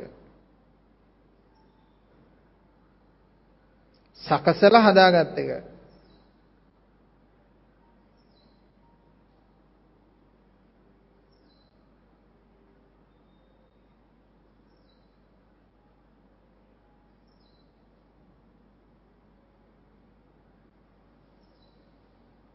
ලොකුම දේ මොකද්ද මේ සකසලා හදාගත්ත දේවල් වලින්? ලොකුම දේ තමයි මම. මම මම මම මම. මට බැන්නා, මට ගැව්වා, මට දොස් කිව්වා, මට ප්‍රශංසා කළා, මට නිඳා කළා.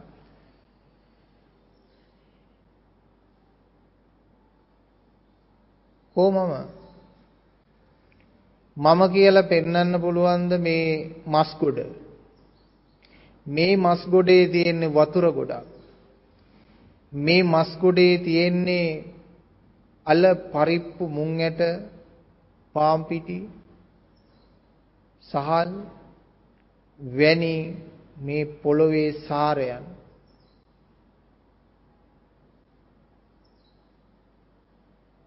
මේ මස්කොඩ මේ ජීවය පවතින්නේ හිරුගේ උණුසුමෙන් මහ පොළොවේ පිහිටෙන්. දහකොළ නිෂ්පාදනය කළ ලබා දෙන ඔක්සිජන් වලින්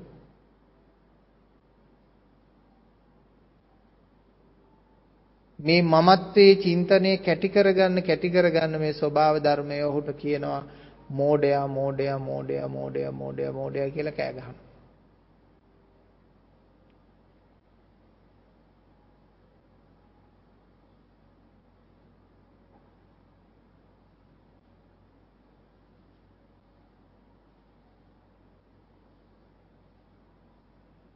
මිනිසුන් අතර රජෙකු නොව ස්වභාවය ධර්මය අතර රජෙකු වන්න. මිනිසුන් අතර රජෙකු නොව ස්වභාව ධර්මය අතර ඔබ රජෙකු වන්න. තමා තුල තමන් රජෙකු වන්න මිනිසුන් අතර නොව. තමා තුල තමා දුර්වලයෙක් වෙලා මිනිසුන් අතර රජෙක් වුවත් වැඩක් තියනවද? මිනිසුන්ගේ ප්‍රශංසා නොව ඔබගේ හෘද සාක්ෂියේ ප්‍රශංසා ඔබ ලබන්න. මට නම් මිනිසුන් කරන ප්‍රශංසා වැඩකුත් නැහැ නින්දා වැඩකුත් නැහැ. ඒ දෙකම මිනිස්සු කරන්නේ මිනිස්සු අනවබෝධයෙන් කරන දෙයක්. මිනිස්සුන්ට තේරෙන විදියට එක එක හැඟීම් ප්‍රකාශනයක් විදියක් විතරයි පේන්නේ. ඒක කිසිම සත්‍යයක් නෑ.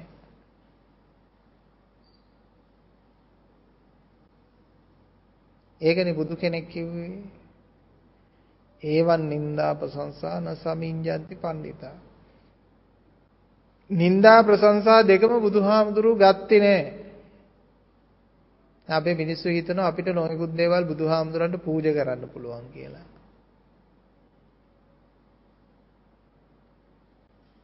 බුදුහාමුදුරුවෝ මුළු මහත් ලෝකේම පාපිස්සක් කරලා අතහැර දාලා දෙන්නේ. බුදුහාමුදුරන්ට මේ කිසිම වටිනාකමක් නැහැ. අපිට අපි හිතන්නේ වටිනෝ ඇති කියලා. අපේ ගිලම්පස එක හරි වටිනෝ ඇති. අපේ මල් ටික හරිම වටිනෝ ඇති. අපි මේකට මේ රන් මුතු කුඩ දුන්නාම ඒව හරියට වටිනෝ ඇති.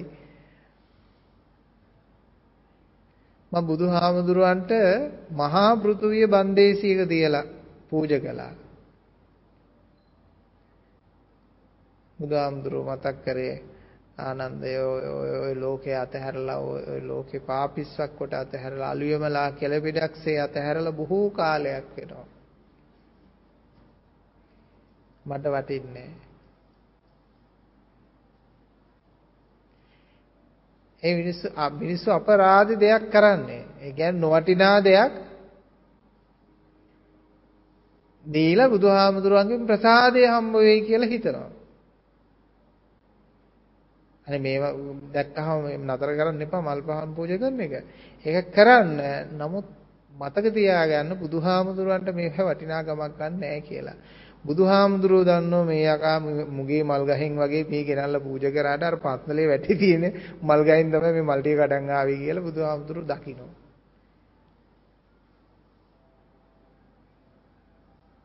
සමහර ගස් වලින් හොරෙන් කඩාගෙන එනවා බලහත්කාරයෙන් කඩාගෙන එනවා ඈ අවසර නැතුව කඩාගෙන එනවා. ඔන්න මම තිබ්බා බුදුහාමුදුරනේ මල්.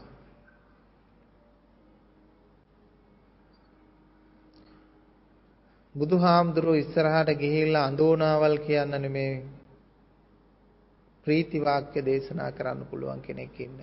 මම බුදුහාමුදුරුවෝ ඉස්සරහට ගිහිල්ලා කියන්නේ අනේ ඔබ වහන්සේගේ ධර්මයේ නිසා මම අද කොච්චර සැනහෙනවද? මන් නිවෙනවද බුදුහාමුදුරනේ? බුදුහාමුදුරන්ට බොහෝම নমස්කාර වේවා. ඒ ශ්‍රී නාමයට নমස්කාර වේවා කියලා හිතනවා.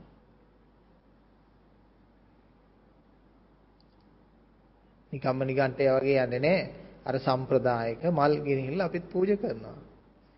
සම්ප්‍රදායික බෙහෙත් හේත් තියෙනවා ඒවා අපි පූජා කරනවා. ඒක මොනයම් මහාකාරයකින් හරි සමාජයට හරි කාට හරි. ඒකෙනුත් යහපතක් වෙයිනේ.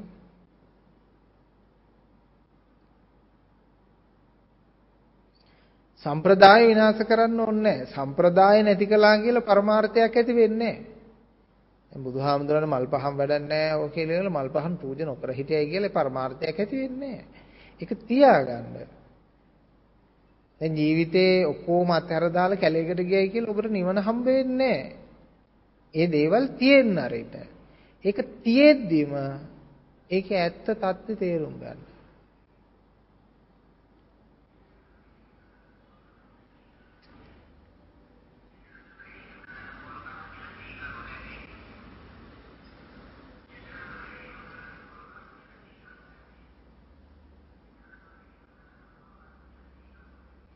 ඔබේ ජීවිතේ ඉවතලන දේවල් තියෙනවා නම් අන්න අර වගේ වාහනයක් ආවම පොට්ටනියක් ගහලා දෙන්න ඕන. බලන්න මොනවද තියෙන්නේ ඔබේ ඔබේ ළඟ තියෙන ඉවතලන දේවල්.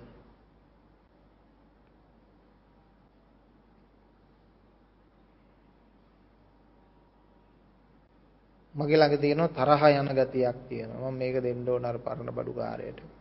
දැන් තරහ යන්නේ හරිෂෝ. මට මේ අනුන්ගේ දේවල් දැක්කම නිකන් ඉරිසියා හිතෙන ගතියක් තියෙනවා පෙන්වන්න බෑ. ආ ඒකත් ඒකත් දෙන්න ඕන. ඒ ඉරිසියාවත් එක එක දේවල් වලට සමහර අය සාරි වලට ඉරිසියයි සමහර අයට රත්තරන් බදු වලට ඉරිසියයි සමහර අය වර වාහන වලට ඉරිසියා හිතෙනවා.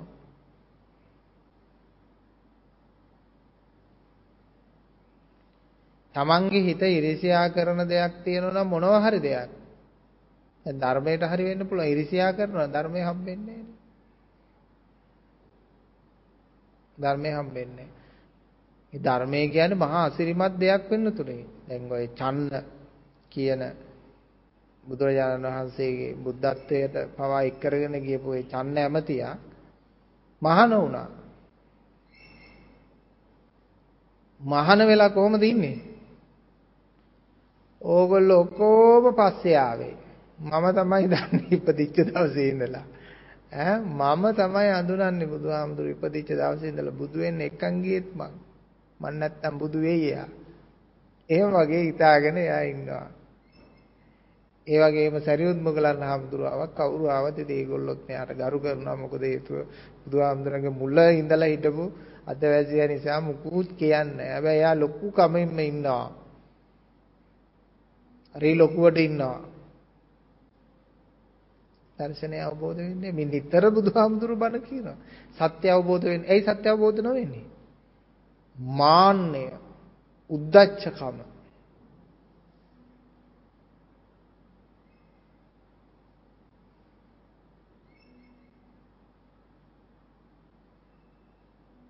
අවසානයේ බුදුරජාණන් වහන්සේ විමසනවා මොකද කරන්නේ? චන්නයට? චන්නයට බ්‍රහ්ම දණ්ඩනය දෙන්න කිව්වා. ඔය ආරණ්‍ය වාසී ස්වාමීන් වහන්සේලාගේ හැරේ මේ තියෙන අතින් පයින් ගහගන්න ඒවා දඬුවම් කරන ඒවාම නෑ ගොඩක් වෙලාවට. මම දැකපු හොඳම දේ තමයි බ්‍රහ්ම දණ්ඩනය. බ්‍රහ්ම දණ්ඩනය කියන්නේ අවවාද කරන්නේ අනුශාසනා කරන්නේ කිසිම සම්බන්ධතාවයක් නැහැ කතා බහක් නැහැ නිහඬව සිටිනවා. ඒක හරි වේදනාකාරී ප්‍රශ්නයක්. රක්ම දන්නේ. ඉතින් ඔබම ඔබේ සිත දපණය කරන්න පුහු දේවල් වලින් ඉදිමිච්ච ගති නැති කරන්න ඕන.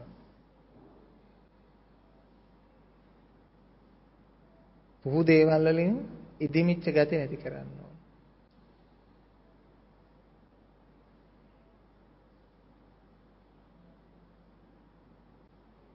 බලමාන්නේ තියෙන්න පුළුවන්, ධනමාන්නේ තියෙන්න පුළුවන්, කුලමාන්නේ තියෙන්න පුළුවන්.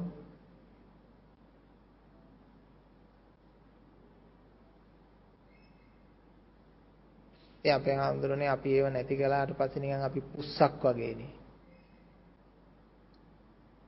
නෑ පින්නතුනේ අපි සැබවින් බුදුහාමුදුරන්ගේ ලෝකේ අපි රජ වෙනවා. ඒ මාන්‍ය සත්‍යයක් නම් මමත් ඒක ඇති කරගන්නවා. ඒ මාන්‍ය සත්‍යයක් නෙමෙයි.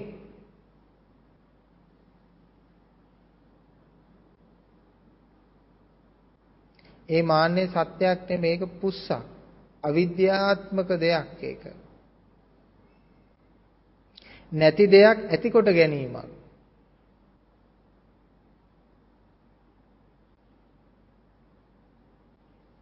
ගිනි පේල්ලක් වටේට කැරකෙනකොට ගිනි රවුමක් වගේ පේනවා වගේ අපේ ඇහි තියෙන විද්‍යාව අවසන් වෙලා අපිට මේ ජීවිතේ නැති ඇත්තක් පේනවා.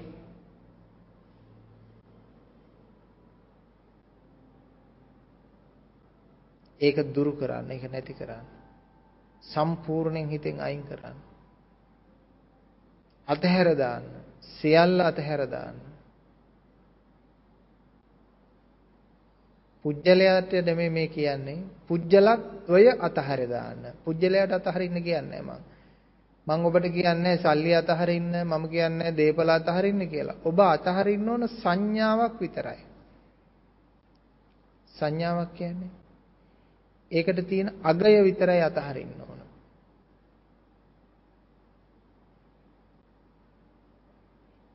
ඒ භෞතික දේවල් නෙපිරුතුනේ ඔය මහා ලොකු සල්ලි ගොඩක් තිබුණත් පොඩ්ඩක් තිබුණත් කවුරුත් කන්නේ බත් පිඟානයි. ඔය වැඩියෙන් තියෙන කාට කියලා බත් පිඟාන හතරක් පහක් කන්නේ නැහැ. ගොඩාක් කොච්චර තිබුණත් කාටවත් නිදා ගන්න හම්බ වෙන්නේ පොඩි ඇඳකයි. ඇඳන් හතරක පහක නිදා ගන්න නැහැ. කාමර 10ක 12ක නිදා ගන්න නැහැ. එච්චරයි. නිදාගත්තට පස්සේ ගෝණි පඩංගුවේ නිදාගත්ත මිනිස්සයාගේ සැප පහසු යහනක නිදාගත්ත මිනිස්සයාගේ නිින්ද දෙකම එකයි. නිින්ද ගියාට පස්සේ නිින්ද දෙකම එකයි.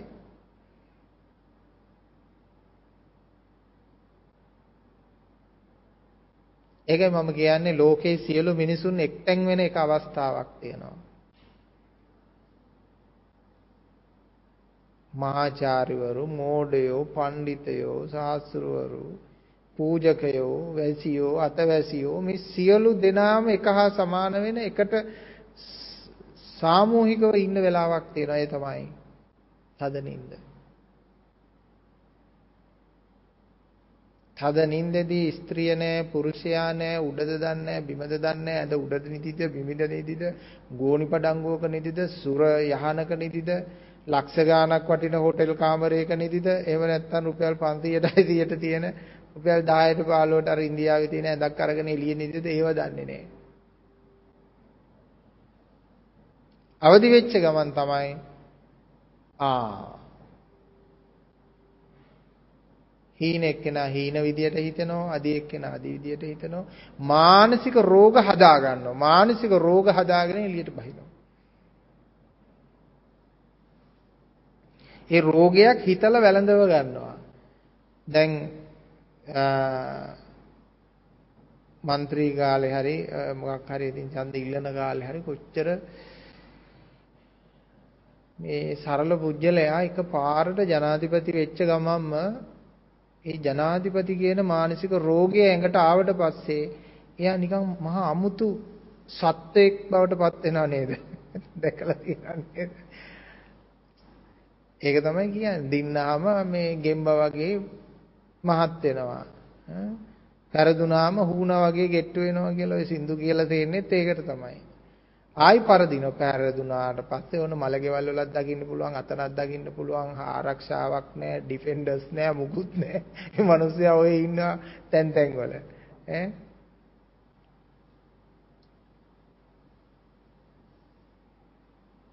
මානසික රෝග හට ගන්නවා ආයි බහිනවා හට ගන්නවා ආයි බහිනවා තනතුර තියෙනකොට වැඩි වෙනවා ආයි වෙනවා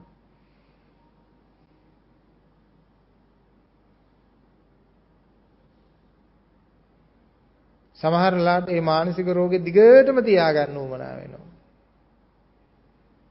මොකද මේ මානසික ඒ දේ නැති වුණොත් එහෙම සමාජය පිළිගැනීම නැති නිසා. ගරුත්වය නැති නිසා. හැබැයි බුදුවරුන්ගේ ආර්ය ශ්‍රාවකයාගේ ගරුත්වය නම් අඩු වෙන්නේ නැහැ. ඒක එක විදියක්. ඒක විදියක්. නිසා අපි අපි අගය වෙන්න ඕන මේ පුහු මිනිස්සුන්ගේ අගය ඇති කෙනෙක් නෙමෙයි ඔබ වෙන්න ඕන බුදුවරුන්ට අගය ඇති කෙනෙක් වෙන්න. ආර්ය ශ්‍රාවකයෙකුට අගය ඇති කෙනෙක් වෙන්න. රහතුන්ට අගය ඇති කෙනෙක් වෙන්න. මේ පුහු මෝඩ මිනිසුන්ට අගය ඇති කෙනෙක් වෙන්න හදන්න එපා.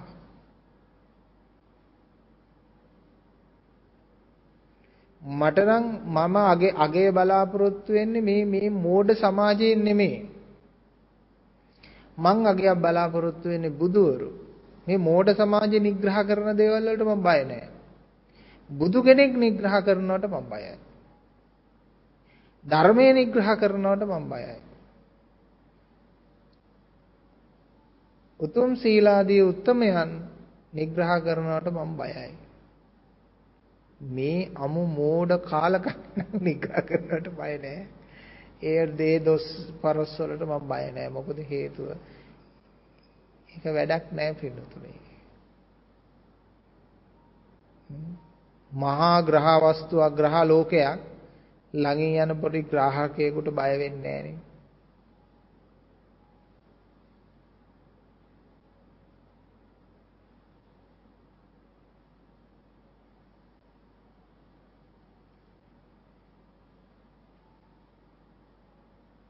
ඔබත් පුජ්‍යල අයිතිවාසිකම් ඇතිව ඉන්න කෙනෙක්ද විශ්වීය අයිතිවාසිකම් ඇතිව ඉන්න කෙනෙක්ද විශ්වීය අයිතිවාසිකම ලබා ගන්න. මොකද්ද කරන්න තියෙන්නේ?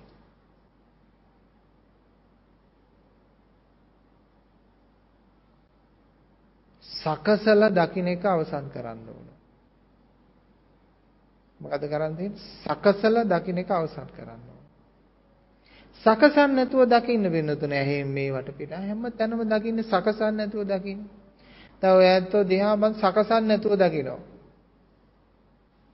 සියලු දෙනාම එක හා සමානයි. හරිම සුන්දර මිනිස්සුયો. හරිද මම ඔන්න සකසන ඥානය ඒ සකසල දකින්න නැති ඥානය අයින් කළා මම එනවා සකසල දකින ඥානෙට. දැන් එන්න පටන් ගන්නවා ආර්යා ડોක්ටර් ආර්යා නර්ස් ආර්යා ව්‍යාපාරිකයෙක් ආර්යා මේ වගේ කෙනෙක් ආර්යා ඉංජිනේරුවෙක් අන්න සකසලා දකින්නවා ඊට පස්සේ ඔළුවේ ගැක්කුම් අර මිනිස්සයා මේමයි මේ මිනිස්සයා මේමයි අරයා මේමයි මෙයා මේමයි අරයා බෞද්ධ අරයා බෞද්ධ අරයා මේමයි අරයා උදව් කරලා තියෙන මෙයා උදව් කරලා නැහැ. ඉවරයි. ඉවරයි සංසාරي ඉවරයි නේ. දැන් මං අහන්නේ මේ උදාහරණයක් කිව්වේ ඔබත් ඒකනේ සකසල දකින්න පටන් ගත්තට පස්සේම අරයාගේ ඔක්කොම කුල ගෝත්‍ර කුල මල අරව මේ ඔක්කොම පේන්න පටන් ගන්නවා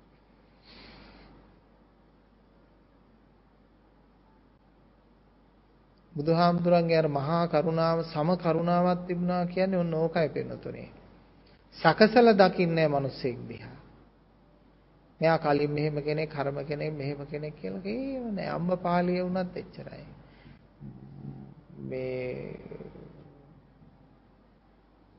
අඟුලිමාල වුණත් එච්චරයි. සකසල දකින්නේ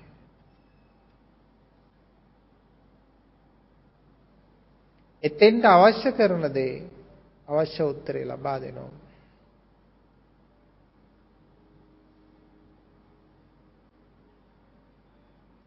ඉතින් මේක හිතලා හදාගන්න පුළුවන් දෙයක් නෙමෙයි ඒ தත්ත්වයටපත් වුණාට පස්සේ සිද්ධ වෙන මහා විශ්වයේ ස්වභාවයක් එහෙම නැතුව මේ නිර්වාණයේ ස්වභාවය පින්නතුනේ අර අන්ධයෙකුට චිත්‍රයක් අඳින්න කියනවා වගේ මට කියලා ඉවර කරන්න බෑ.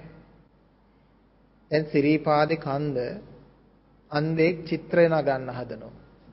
ඇස් ඇති පුජ්‍යලේ බල බලා එකින් එක කියා දෙන්න ගියොත් ඇත්තටම අන්ධයා මොනෝ චිත්‍රයට නගයිද?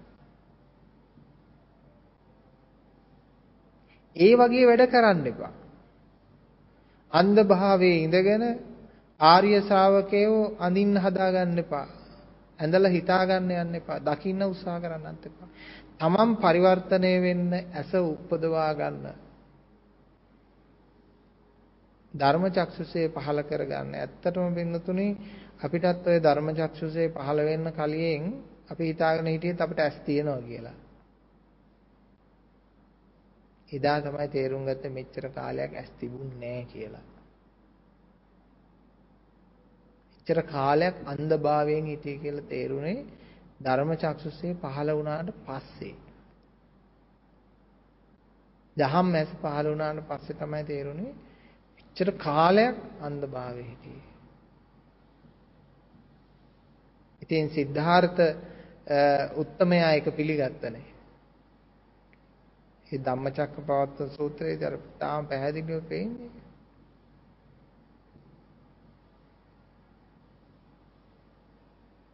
ධර්ම චක්‍රයේ ධර්ම චක්සුසේ පහළ වුණා කියලා කියන්නේ මේ බුද්ධත්වයේදී. එතෙක් කාලයක් ඒ ඇස පහළ විලා තිබුණේ චක්කුම් උදපාදේ. ඥානං උදපාදේ. විද්‍යා උදපාදේ විද්‍යාව පහළ වුණා.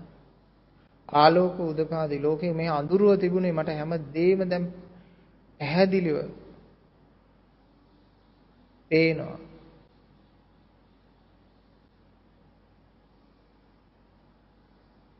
ඔබට පැහැදිලිව පේනවද?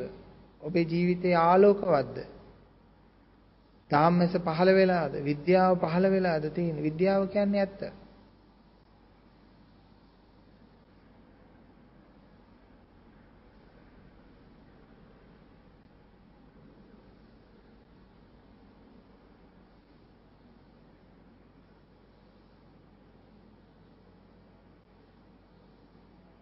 දැන් සමහර තැන්වල හරි විශ්වාසයන් තියෙන මිනිස්යන්ට අතන විද්‍යාව කරනවා මෙතන විද්‍යාව කරනවා අතන මෙහෙම කියනවා මෙතන කර්ම හරියට ශාස්ත්‍ර කියනවා ඔහොම කියලා මතවාද තියෙනවා.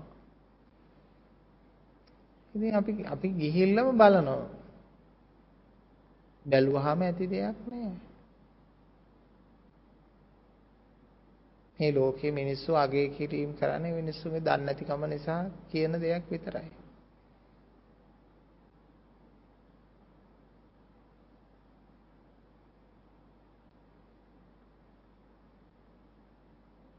දැන් සමහර මේ මේ අපේ මේට එන දායක කාරකාදීන්ට සමහර අයට හිතෙනවා මේ හාමුදුරුවන්ට කියන්න ඕන අර අර අරයා හොඳට බණ කියනවා ඒ යා ළඟට හාමුදුරුවොත් එක්කයි යන්න ඕන කියලා හිතන අය ඉන්නවා මාව එක්කයි යන්න ඕනේ එතන පෙන්වන්න කියලා.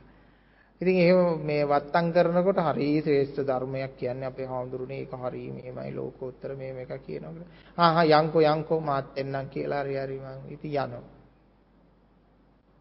ගිහිල්ලා ටිකක් ඉතින් උපාසකම්ම හරි ඔය ඉන්න මහත් එක්ක හරි බන් ටික කියාගෙන යනවා. මාත් අහගෙන ඉන්නවා. ඉතින් මේ මිනිස්සයාට වරදින තැන් මං කියලා දෙනවා. ඉතින් හතරක් පහක් විතර නිවැරදි කරගෙන යනකොට මිනිස්සයාට තේරුම් තේරුම් යනවා මේ ඉස්සරහා ඉන්නේ කවුද කියලා. ඊට පස්සේ මේ ඉස්සරේ මිනිස්සයාගේ තියෙන தත්ත්වය හරලා දාලා අනේ ඔබ වහන්සේට මොකටද අපි බන කියන්නේ මේ සාවිනාසයෙන් අපි බන ටික අහගන්න ඕන නේද කියලා ඒ මිනිස්සයම කියනකොට සන්තෝෂයි නේ. එහෙම වෙච්ච අවස්ථා තියෙනවා. හරියට සැකයිනේ සමහරලාට මේ මෙතන ඉඳලා මේ මං කියන්නේ මොකද්ද කියලා තේරෙන්නේ නැති නිසා තව තැනක් කවුරු හරි කියන නිසා හිතනවා මේ මේ ආනන්ද හාමුදුරන්ට වඩා හරි ගැඹුරු ශ්‍රේෂ්ඨ තැනක් අරය කතා කරනවා. එතෙන්ට ආනන්ද හාමුදුරුත් එක්කයි යන්න ඕන කියලා මට්ටමට හිතන අය ඉන්නවා. මං කියනවා අනේ කමන්නේ මං ඕන තැනකට එන්න ලෑස්ති. ඕන කෙනෙක්ගේ බණ අහන්න ලෑස්ති. ඕන පල්ලියක කෙනෙක්ගේ මේ දේවාලයක කෙනෙක්ගේ ඕනම ප්‍රකාශනයක් අහන්න මං සූදානම්. තේරුණා නේද? ඒවට බය නැහැ. Tamanda තමන් විශ්වාස නම් වෙන්න ඕනේ අනිත් එක මම ඕනම වෙලාවක සූදානම් ඒ මිනිස්සෙන් ඉගෙන ගන්න දෙයක් තියෙනවා ඉගෙන ගන්නත් මට උගන්වන්න පුළුවන් දෙයක් තියෙනවා උගන්වන්නත් මම සූදානම් තැන ඉද්දි මම මොකටද බය වෙන්නේ මම නොදන්න දෙයක් ඉගෙන ගන්නත් මම ලැජ්ජ වෙන්නේ නැහැ. මම දන්න දෙයක් ඉගෙනලා දෙන්නත් මම ලැජ්ජ නැහැ. එතකොට කොයිම තරකටවත් අපි බය වෙන්න උවමනාව නෑ. ඒක තමයි සත්‍ය සත්‍යවාදී කියන්නේ.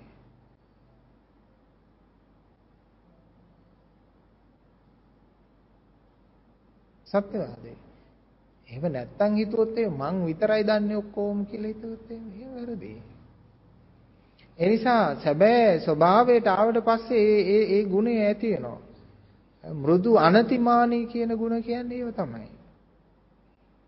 දන්නේ නැති දේක් පොඩි කෙනෙක්ගෙන් හරි ඉගෙන ගන්න කාගෙන් හරි ඉගෙන ගන්න කැමතියි. ඕමනා දෙයක් නම්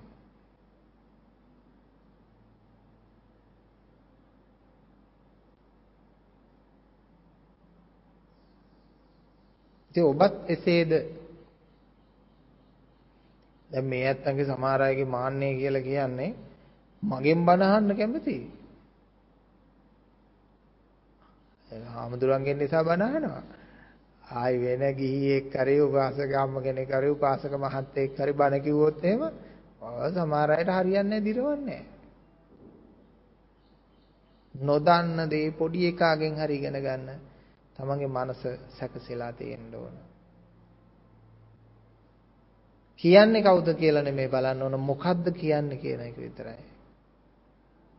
ඉතින් ওই උද්දච්චකම් තියාගෙන කවදාවත් නිවන් දකින්න බෑ.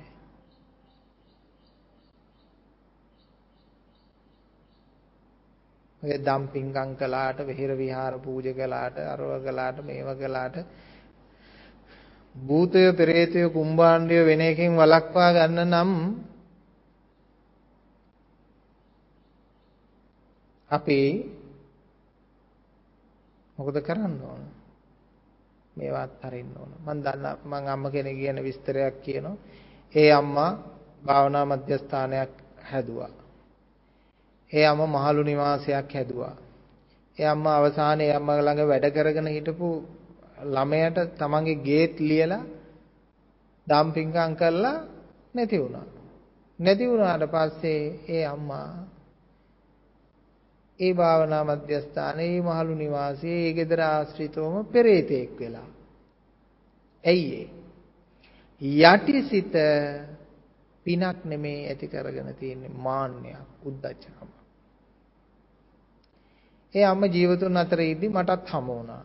හමු වෙලා මං කියපු වෙලාවක ගියා කිව්වා අම්මා එන්න අපේ ඉරිද වැඩසටහන් තියෙනවා මේ පැත්තේ වැඩසටහනකට සම්බන්ධ වෙන්න මොකටද එක එක දිහාවල් යන්නේ? මේ මම හදපු එකක් භාවනා මධ්‍යස්ථාන මේ තියෙන්නේ මෙතන. කොහොම කිව්වා? මං කිව්වා එන ඒම ඵලයන් කියලා. ඒ කියන්නේ උද්දච්චකමනේ. මම හදලා තියෙන්නේ භාවනා මධ්‍යස්ථානේ මගේ මාළු නිවාසෙත් හදලා තියෙන්නේ මම මගේ අතින් දන් දෙන්න පුළුවන් හිතෙන් දන් දෙන්න හරි අමාරුයි ඔබ හිතෙන්ම දන් දෙන්න අනග්ගහිත චිත්තෝ දානං දේති අර ග්‍රහණය කරලා දුන්නා පෙරේතයෝ උනා ඉතින් ඔය එක එක බලන්න පුළුවන් ක්‍රම තියෙනවා විශිෂ්ට ඥානයක් තියෙන කෙනෙකුටත් ඒ දේවල් පේනවා. ඒ වගේම තව ශාස්ත්‍රීය දේවල් වලින් බලන්න පුළුවන් යම් යම් ක්‍රමවේද තියෙනවා. නැත්තේ නෑ. තවත් ලෝකේ අනන්ත ශාස්ත්‍රීය ක්‍රම තියෙනවා. ඒ නිග්‍රහ කරන්නේ අර බුදුහාමුදුරන් කාලෙත් හිටියේ මිනි ඔලුවට තට්ටු කරලා උපදිනු දිහා කියනවා. ඊට පස්සේ බුදුහාමුදුරෝ රහතන් වහන්සේ කෙනෙක්ගේ හිස් කබලක් අරගෙන ඇවිල්ලා ඒකට තට්ටු කරලා බලන්න කිව්වහම ඉපදුණු දේහාවක් අල්ලන්න බෑ හොයන්න බෑ. ඒ මොකද්ද ඒ කොහොමද ඒක වෙන්නේ කියලා ඇහුවා. ආ ඒක කියලා දෙන්නම් මහාන වෙන්න කිව්වා. ඒ කියලා දෙන්නම් මහාන වෙන්න කිව්වා. ඉතින් මහාන වෙලා ඉතින් rahat වෙන්න සිද්ධ වුණා.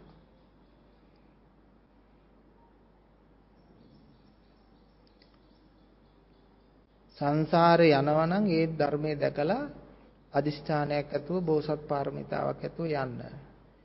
සංසාරේ නොයනව නම් ඒ ධර්මයේ දැකලා පහන සංඥාවෙන් නිවන් දකින්න. මේ දෙකම කරන්න පුළුවන්.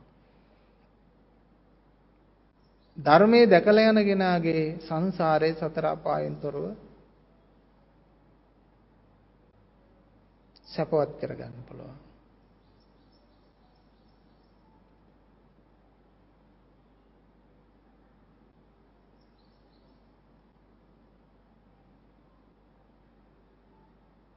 ධර්මයෙන්ම හැරෙන ජීවිතේ වෙන පිළිසරණක් නැහැ පිහිටක් නැහැ. ධර්මයෙන්ම තමයි පිහිට පිළිසරණ.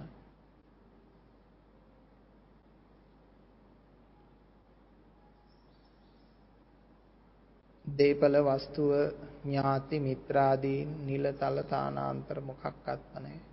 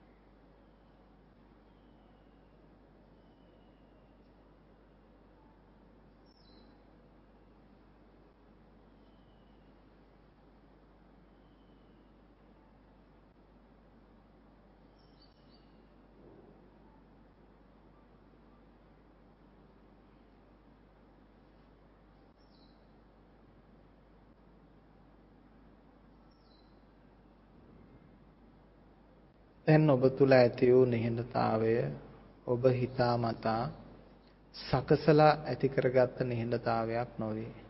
ඒ ධර්මයේ ප්‍රාතිහාරයෙන් සිදු වූ නිහඬතාවයක්. ඒ ආර්ය මාර්ගයේ ආර්ය භූමිය තුල සැකසුණු නිහඬතාවයක්. එය ඔබගේ ගැඹුරුම ආධ්‍යාත්මය තුලින් පැන නැගුණු නිහඬතාවයක්. ඒ නිසා ඒක ඊටාම සුන්දරයි. ඒ ධර්මයේ ප්‍රාතිහාර බලයක්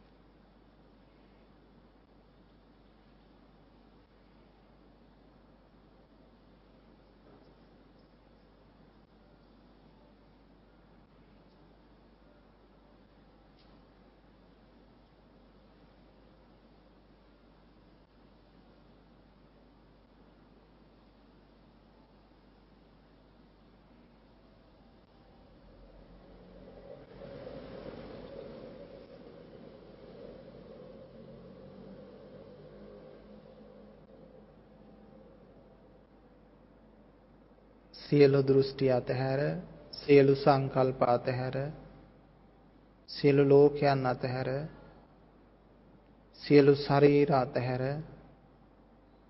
සියලු වචන අතහැර සියලු අන්ත අතහැර අතහැරීමද අතහැර වාසය කරන්න.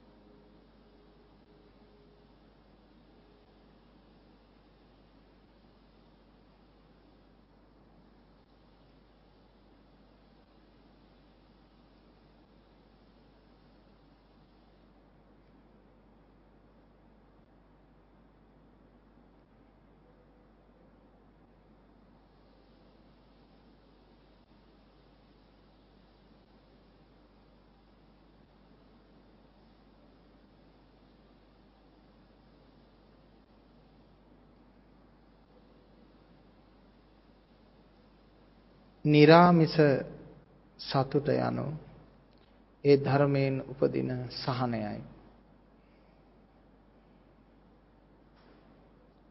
කරුණක් මුල් කර නොගෙන ඇතිවන ප්‍රීතිය සුඛය निराமிස සතුටයි.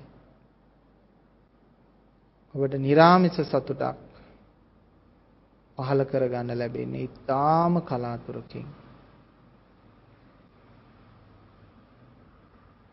අනිත් හැම තැන්හිම තිබෙන්නේ ආමිෂ සතුට. කරුණු නිසා ඇතිවන සතුට, වේදනාව නිසා ඇතිවන සතුට. මෙය වේදනාව නිසා හටගන්නා සතුටක් නොවේ. වේදනා නිරෝධය නිසා හටගන්නා සතුටක් වන නිසා නිරාමිස සතුට.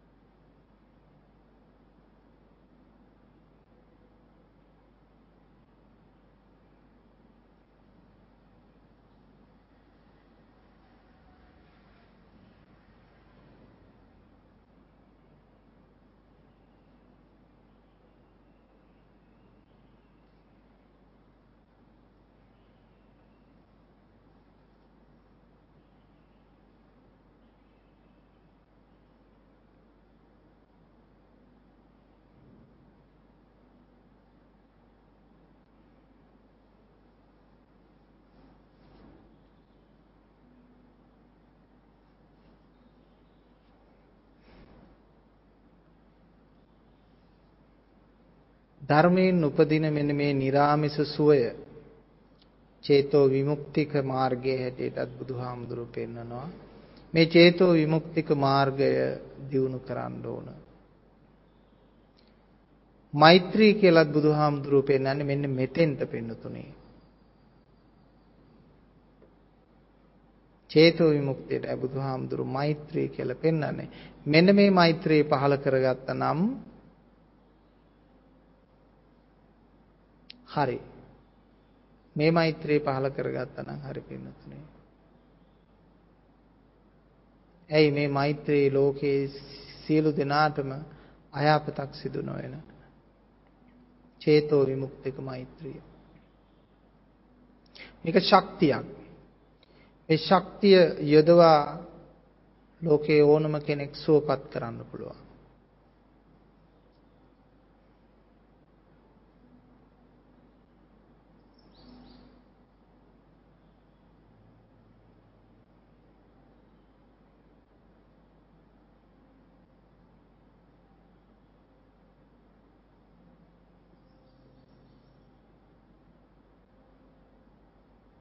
කර්ම බලයකින් ධර්මයකින් හැරෙන්නට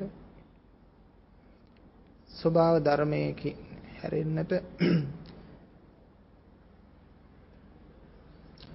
විඳින විඳවන ලෝකයා සුවපත් කරන්න පුළුවන්. නමුත් ඒක හේම අන්ධභාවයකින් ගන්න එපා. එහෙනම් ඉතින් මුළු ලෝකෙම සුවපත් කරන්න පුළුවන් නේද කියලා. අපි සුවපත් භාවය ලබා දුන්නත් ඒ සුවපත් භාවය දරා ගන්න කෙනෙක් නෙමෙයි නම් සුවපත් වෙන්නේ ඒකයි ඒකේ තේරුම.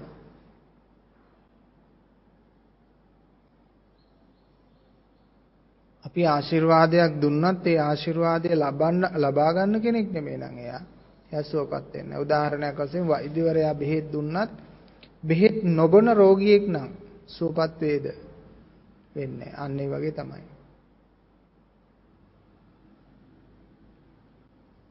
ආශිර්වාදය ලබා දෙනවත් එක්කම ඒ ආශිර්වාදය ලබා ගන්න කෙනෙක් තමයි සූපත් වෙන්නේ.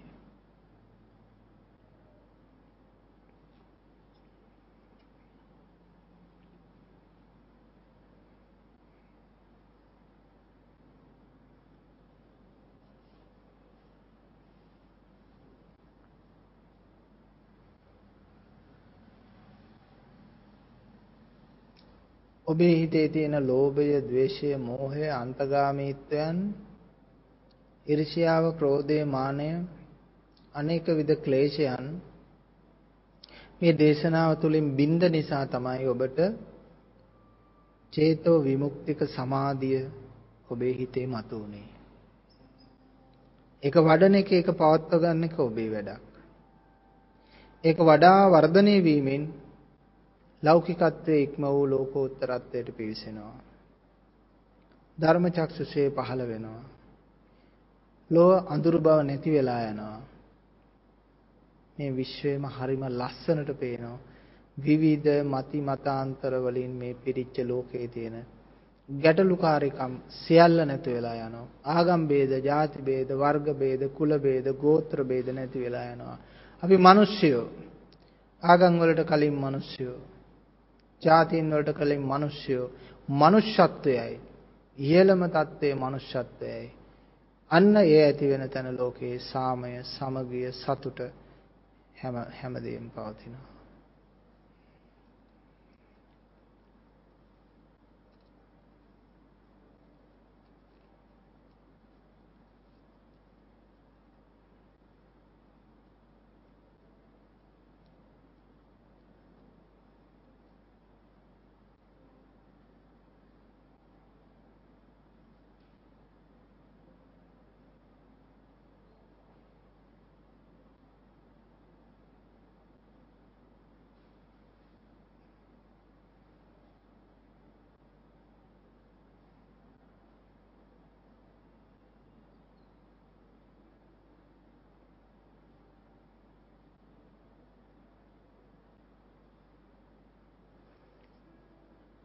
සාමය ඇති කරන්න බෑ සාමය ඉබේම හට ගන්න ඕන.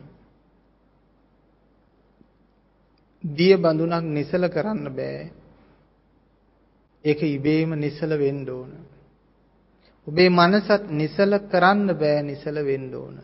ඔබ නිසල කරන්න ගියොත් පින්නතුනේ තව කැළඹෙනවා.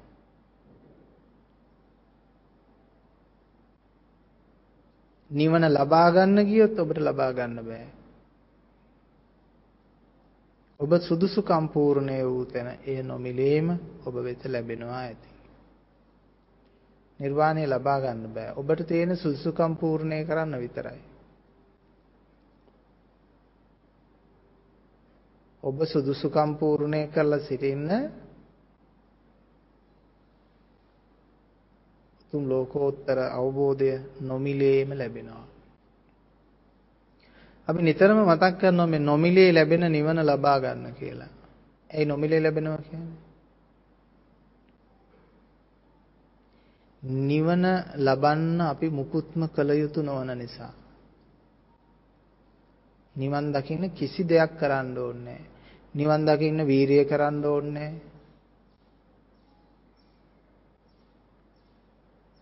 නිවන් දකින්න ප්‍රඥාව ඕනේ නිවන් දකින්න සිහිය ඕනේ නෑ නිවන් දකින්න වචන ඕනේ නෑ නිවන් දකින්න මිල මුදල් ගේ දොර වතු පිටි ඉඩ කඩම් අවශ්‍ය නැහැ.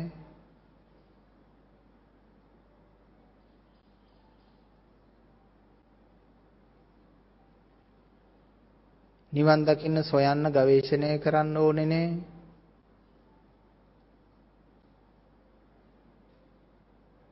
නිවන් දකින්න පොඩ්ඩක්වත් වීරිය කරන්න උත්සාහ කරන්න ඕනේ නෑ.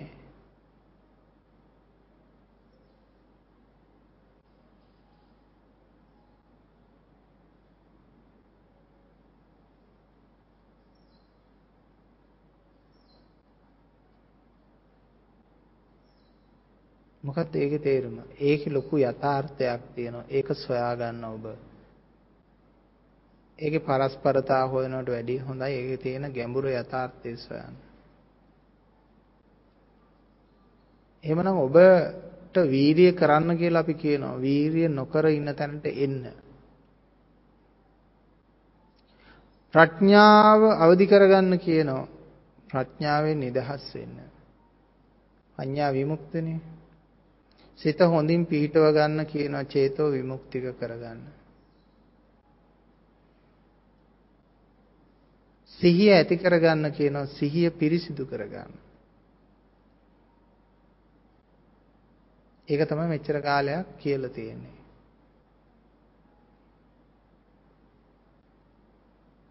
සිහිය ඇතිව සිහිය නැති කරගන්න.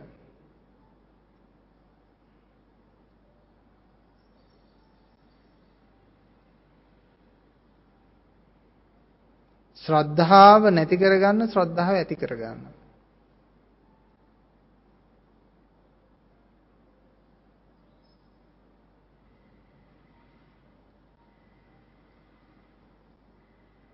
ප්‍රඥාව නැති කරගන්න ප්‍රඥාව ඇති කරගන්න. කුසලයේ නැති කරගන්න කුසලයේ ඇති කරගන්න. වීරිය නැති කරගන්න වීරිය ඇති කරගන්න. බෑ. සම්ප්‍රදායට අනුකූලව ආගමිකයෙක් වශයෙන් බැලුවොත් මේකේ ලොකු ව්‍යාකූලත්වයක් තියෙනවා. එහෙත් සියල්ල අතහැරපු කෙනෙක් හැටියට මේක දිහා බැලුවොත් හරි සුන්දර ධර්මයක් මේකේ තියෙනවා. ඒ නිසා සම්ප්‍රදායෙන් බලන්න එපා අතහැරීමෙන් බලන්න. හැම දිනාටම උතුම් නිර්වාණ සත්‍ය අවබෝධ වේවා සූපත් වේවා සූපත් වේවා සූපත් වේවා අද දවසේ පින් ඇති දායකත්වය දක්නු ලබන්නේ හසිත විජේසේකර පින්වත් මහත්මයා සහ රෝහිත විජේසේකර පින්වත් මහත්මයා විසින්. අරමුණු බවට පත්වන්නේ අප අතරින් සමුගත් ආදරණීය මෑණියන් වන ආර් එම් ඒ කේ විජේරත්න මාතාවගේ තෙමස් පූර්ණ පින්කම නිමිති කොටගෙන එතුමියගේ සාංශාරික වශයෙන් භව ගමන සූපත් වේවා.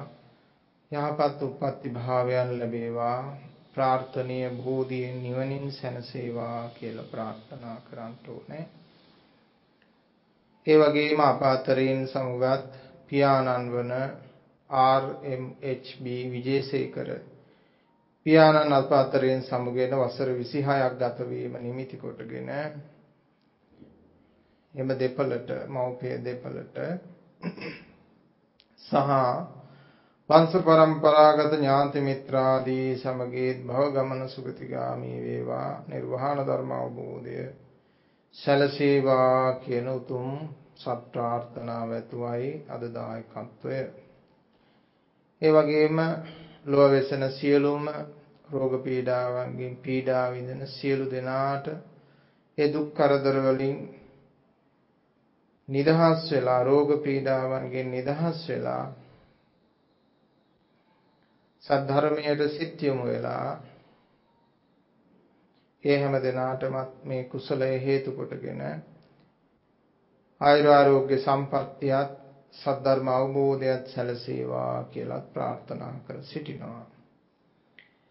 ඒ වගේම සඳහන් කරනවා අප කල්යාණ මිත්‍ර එම්ලිපිටිය ආනන්ද ස්වාමීන් වහන්සේට සහ ඒ වගේම කල්යාණ මිත්‍ර පින්වත් මහත්මයා කෙනෙක් වන සහෝදරයේ සුදේශීද්දවල පින්වත් මහත්මාණන්ට ඥාති මිත්‍රාදී සියලු දෙනාටමත් ශ්‍රියන්ති සහ නිරංජලා යන මාත්මීන් දෙපළටත් ආශිර්වාද කර සිටිනවා. ඒ වගේම අධ්‍යාපනය ලබන චමත්නී විජේසේකර දියණියට සහ සෙනිත විජේසේකර සවින විජේසේකර චිරාන් විජේසේකර යන පුතුණුවන් දෙදෙනාට සියලු යහපත සැලසේවා අධ්‍යාපන කටයුතු සාර්ථක කර ගැනීමට තුරුණුවන්ගේ ආශිර්වාදයේ ශක්තිය ලැබේවා කියලා ප්‍රාර්ථනා කරමින් අද දවසේ දායකත්වය පින්වත් හසිත විජේසේකර පින්වත් මහත්මයා සහ රෝහිත විජේසේකර පින්වත් මහත්මයා හැම දිනාගේම උතුම් සත් ප්‍රාර්ථනා බලාපොරොත්තු සියල්ල සඵල සිද්ධ වේවා කියලා අපි ප්‍රාර්ථනා කරනවා. සාදු සෝපත්